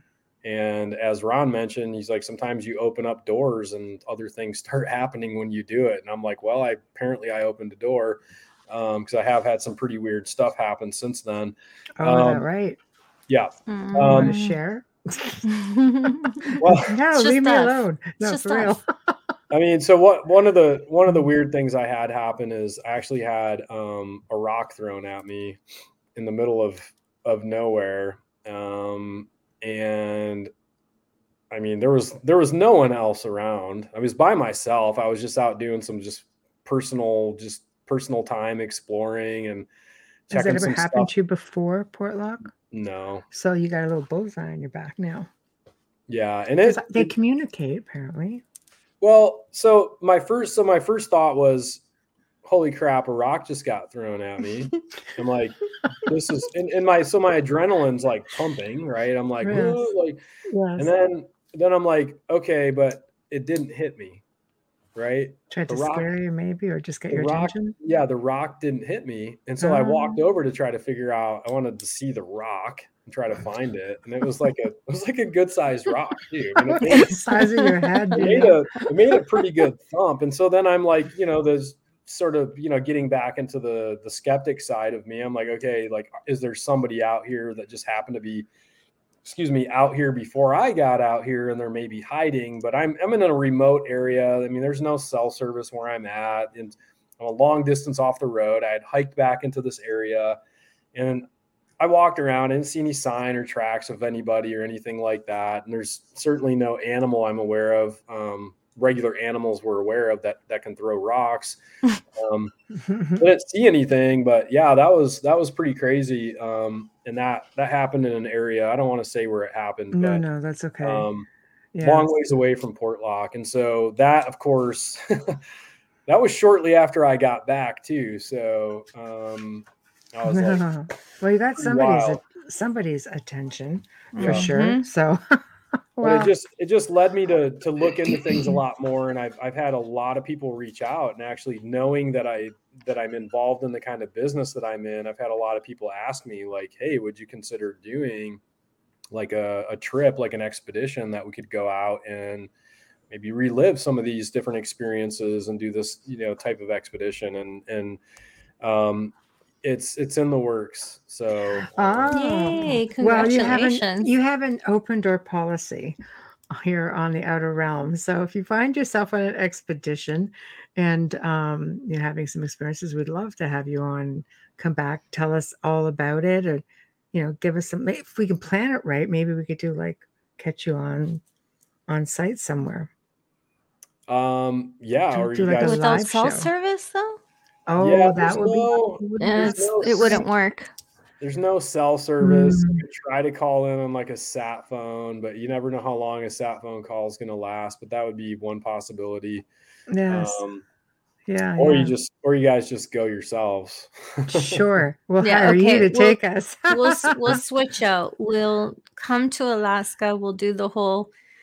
I'll even suck it up. Do the whole camping thing. But You never imagine. we will. Well, I I love the mountains and the forest. I love all of it. I just I wouldn't even know where to start to camp. That's the only thing. But um, we'll do that, and then we'll have to take you to a haunted location. oh shit! I don't And know. s- See, it's Oh. just different, isn't it? It's just bit different. double-edged sword there. I don't know. yeah, that's. I mean, I I would totally do that, but that's like, I mean, that stuff that stuff's crazy. Um, That's crazy. Me in a tent is insane. So if I can swallow that, you can walk into a haunted house and we'll film that. Uh, I think it would be hilarious. It would be awesome. Okay, as long as long as Alaska. there's hopefully no long term inflicted damage afterwards. We'll after make sure you're protected. It can't be worse Okay. than having big stones the size of your head being Yeah. thrown at you, guys. You're you're the you're the guard in the forest. We're the guard on the the realm. So Okay, we'll make then- sure you're protected. And and that way then okay totally deal I'll, I'll- Okay. bravo, bravo. I had a feeling I could do that. well, honestly, I can't even believe it's been like two hours. We're at Yeah. the top of the hour already. that's crazy I know. Tell me. But thank you for coming on. It was really nice mm. to to hear, you know, your side of of all of these experiences. It, it is it does I can imagine be very difficult when you're with a group of people and everybody's trying to share their stories during an interview. So I'm really glad that we were able to do a one-on-one and you you know, just giving us how it was for you, what it was like Yeah. for you. Thank you for that.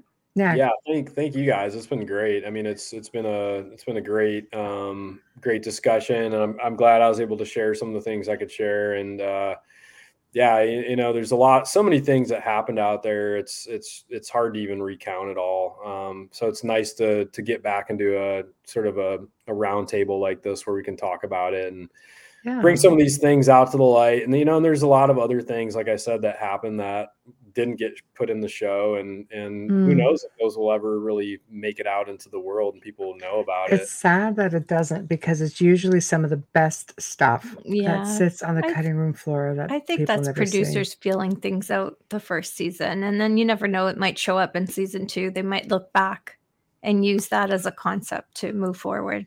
Well, one Yeah, thing that it- producers like to do are shows that are just um, extra reels with extra bonus pieces Yeah, in them, and they we- replay them. that's what we talked about we need to have just like a like a show sometime that just is just all about the crazy stuff like Oh, like a Here's thing blooper number reel. one, But like, you know Where 'cause- you guys are just all talking and it's just playing in the background. That's yeah a great idea. there we go. I- Yeah, it maybe would- it's a it would- future. it would Sometimes I have them, you know, sometimes they Maybe it's a come. future show. We have millions of people listen.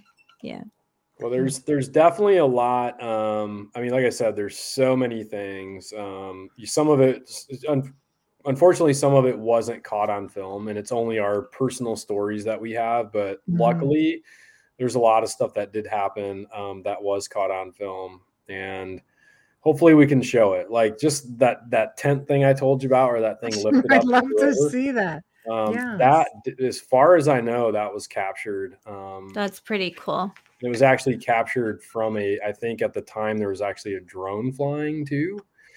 And the drone may have caught the footage. Oh, yeah. Well, it's maybe gotta we love just drones. ask for some of like little little clips Yeah. of some of this stuff that you guys could. I'll tell you something. If they allowed you to use it to do interviews like this, you may just get your season two. Yeah, and that's um, you know, now that that my summer season of my my day job, if you will, is Right. uh is starting to wind down. Um, you know, it's something I definitely want to um get more active involved in. Um, I know the guys have been working really, really hard, kind of keeping the momentum and the energy levels up and um, you know, trying to keep people interested and engaged in the show really well. And, and they've been doing a great job with it. and so I just hopefully I can get get more involved with that because it's you know, it it's not it's t- to us it's not so much about the TV show aspect. Um yeah, it's kind of cool in a way having been on a TV show and, and seeing these experiences played out, but It opens doors, if we're anything. yeah we're not it's not like we're not fame junkies you know we're not trying to go out and be famous it's we we want to be able to share these stories with the world and get these people to see it and Mhm. Quite frankly i think i think we discovered some things that could potentially rewrite some history books Mhm. um, I like that part. and Yeah. yeah and the only way we can we can really get this stuff out is to put it in this kind of forum where we're able to show people on a wide scale mass audience Mhm. sure we can we can do interviews and talk about some stuff but i i really think from a professional production level of being able to you know get the the right equipment out there to be able to document this stuff and see it um and and stuff is just it's really the way to go so unlike i think you know there there's definitely some some shows or there's there's some projects that you know my own opinion is they're only be done they're they're only being done sort of out of pure sort of fame and stardom Mhm. There's a lot of that in the field. yeah Yeah, but Absolutely. y- but the integrity amongst you and the credibility and the the knowledge and the experience, it's a well built team and it's a phenomenal show. Creating awareness is the best way to go. yeah Uh, and that's you know, yeah. if, if you don't get your season two, you should really consider a documentary that that you guys can have done, and um, that way you could take it to places like all, all these big. I don't want. I mean, I want to just blurt out the names, but all these big streaming platforms that are out there, and they are always always looking for content. That's good to know yeah Oh, that's who so Yeah. know though? that stuff is so far off my radar you know what i mean like Yeah. my my my only you know work prior to something like this was just like doing bear guard work with like random Mhm. film crews or whatever Right. Yeah. Time, but um yeah it's an interesting experience how that whole how the process works and how everything goes down um but it's uh you know first and foremost it's important to the people of Nanwalek um that they get some answers not only about a potential town site but also maybe what it is that's out there and is it harmful because there's there are some folks that have had experiences or they know people have had experiences and they're deathly afraid um, to go out Yeah. there. They're deathly afraid of whatever it is, the entity, Nantiinaq, um, whatever it might be. Um, so we hope to get some answers and shed some light on that and maybe, maybe show that maybe it's not maybe, or maybe it is. We don't, we don't know Yeah. um, we feel that a lot of us have the the opinion um, that after being out there that at least for us it didn't mean any harm Right. Um, i think if it if it wanted to harm us it easily it, could it could have very Oh, easily. absolutely. And you wouldn't have seen it coming either. You wouldn't have seen it coming. Hence the Yeah. rock walking through Yeah. down a path, boom, down. yeah some of the Kyle's size of the rocks that got thrown Yeah. out there they they could easily you know take out Yeah. a grown grown person Oh, Um, easily, easily. Well, I am. I am just thrilled that you came on the show to um, share your experiences with us, and I thank you so much for doing that. I now have to wind down this show and log us all off. Yeah, we we're over time. Yeah, that's okay. well i i really I appreciate you having me on So- Thank you so much. Thank you for Yes. sharing all of that. It was good to see you. Yeah, good seeing you. Thanks so much. Thank, you. Thank you. I'll be in touch. Okay. All right. Take care. Thank Bye. you. Good night. bye. Well, that was amazing. Wow, wow, wow, is all I've got to say on that. So, huge thank you to Kyle McDowell um, from the Alaskan Killer Bigfoot TV show. It was just you it's so interesting to catch things behind the scenes as well and to get you know the right from the horse's mouth so to speak if you guys haven't seen this show please google it seek it out see if you guys um, have it on any of your local stations. It is just really worth the watch. So big thank you. Um, and again you guys want to contact us the outer realm contact at gmail.com the outer realm contact at gmail.com big thank you to our sponsors folgers coffee and to dr snick aka the sonic surgeon justin snicker thank you thank you. Uh, still going to be harpy about the folgers commercials people. Want to be promoted great way to do it you just have to do it with folgers that's all I'm going to say. So next week we have two returning guests. Wednesday welcomes back Constance Victoria Briggs. She will be discussing extraterrestrials, the moon. What would you think? Mm, Anyway, dark side. Yeah, so much more. So if you missed her the first time, definitely this is your opportunity to catch her again. And Thursday night is probably one of the Outer Realm fan favorites. People love Peter Penagore, and he's going to be talking about UFOs and such. And uh, he's done a lot of talking about his near death experiences. Just total wealth of information. Um, like I said, you guys love him, so we love him. It all works out, right? There we go. Mhm. So tomorrow night, catch the Church of Maybus from 8 until 10 p.m. Eastern. And no, yes, it is 8 until 10 p.m. Eastern. And the Centralist from and 10, I'm pretty sure it's 10 to 12. So I should know this because I'm thinking in Central Time, so I'm a bit messed up. But they are back to back, so do check them out. And remember, any platform that you guys happen to be on, subscribe, like, join, show us your support. We love you. We appreciate you. We try to bring you the absolute best content that we can. We all have a good time. So give us some love. Come on. Anyway, until then, everybody have a great weekend and we'll see you next week. Thank you. Good night.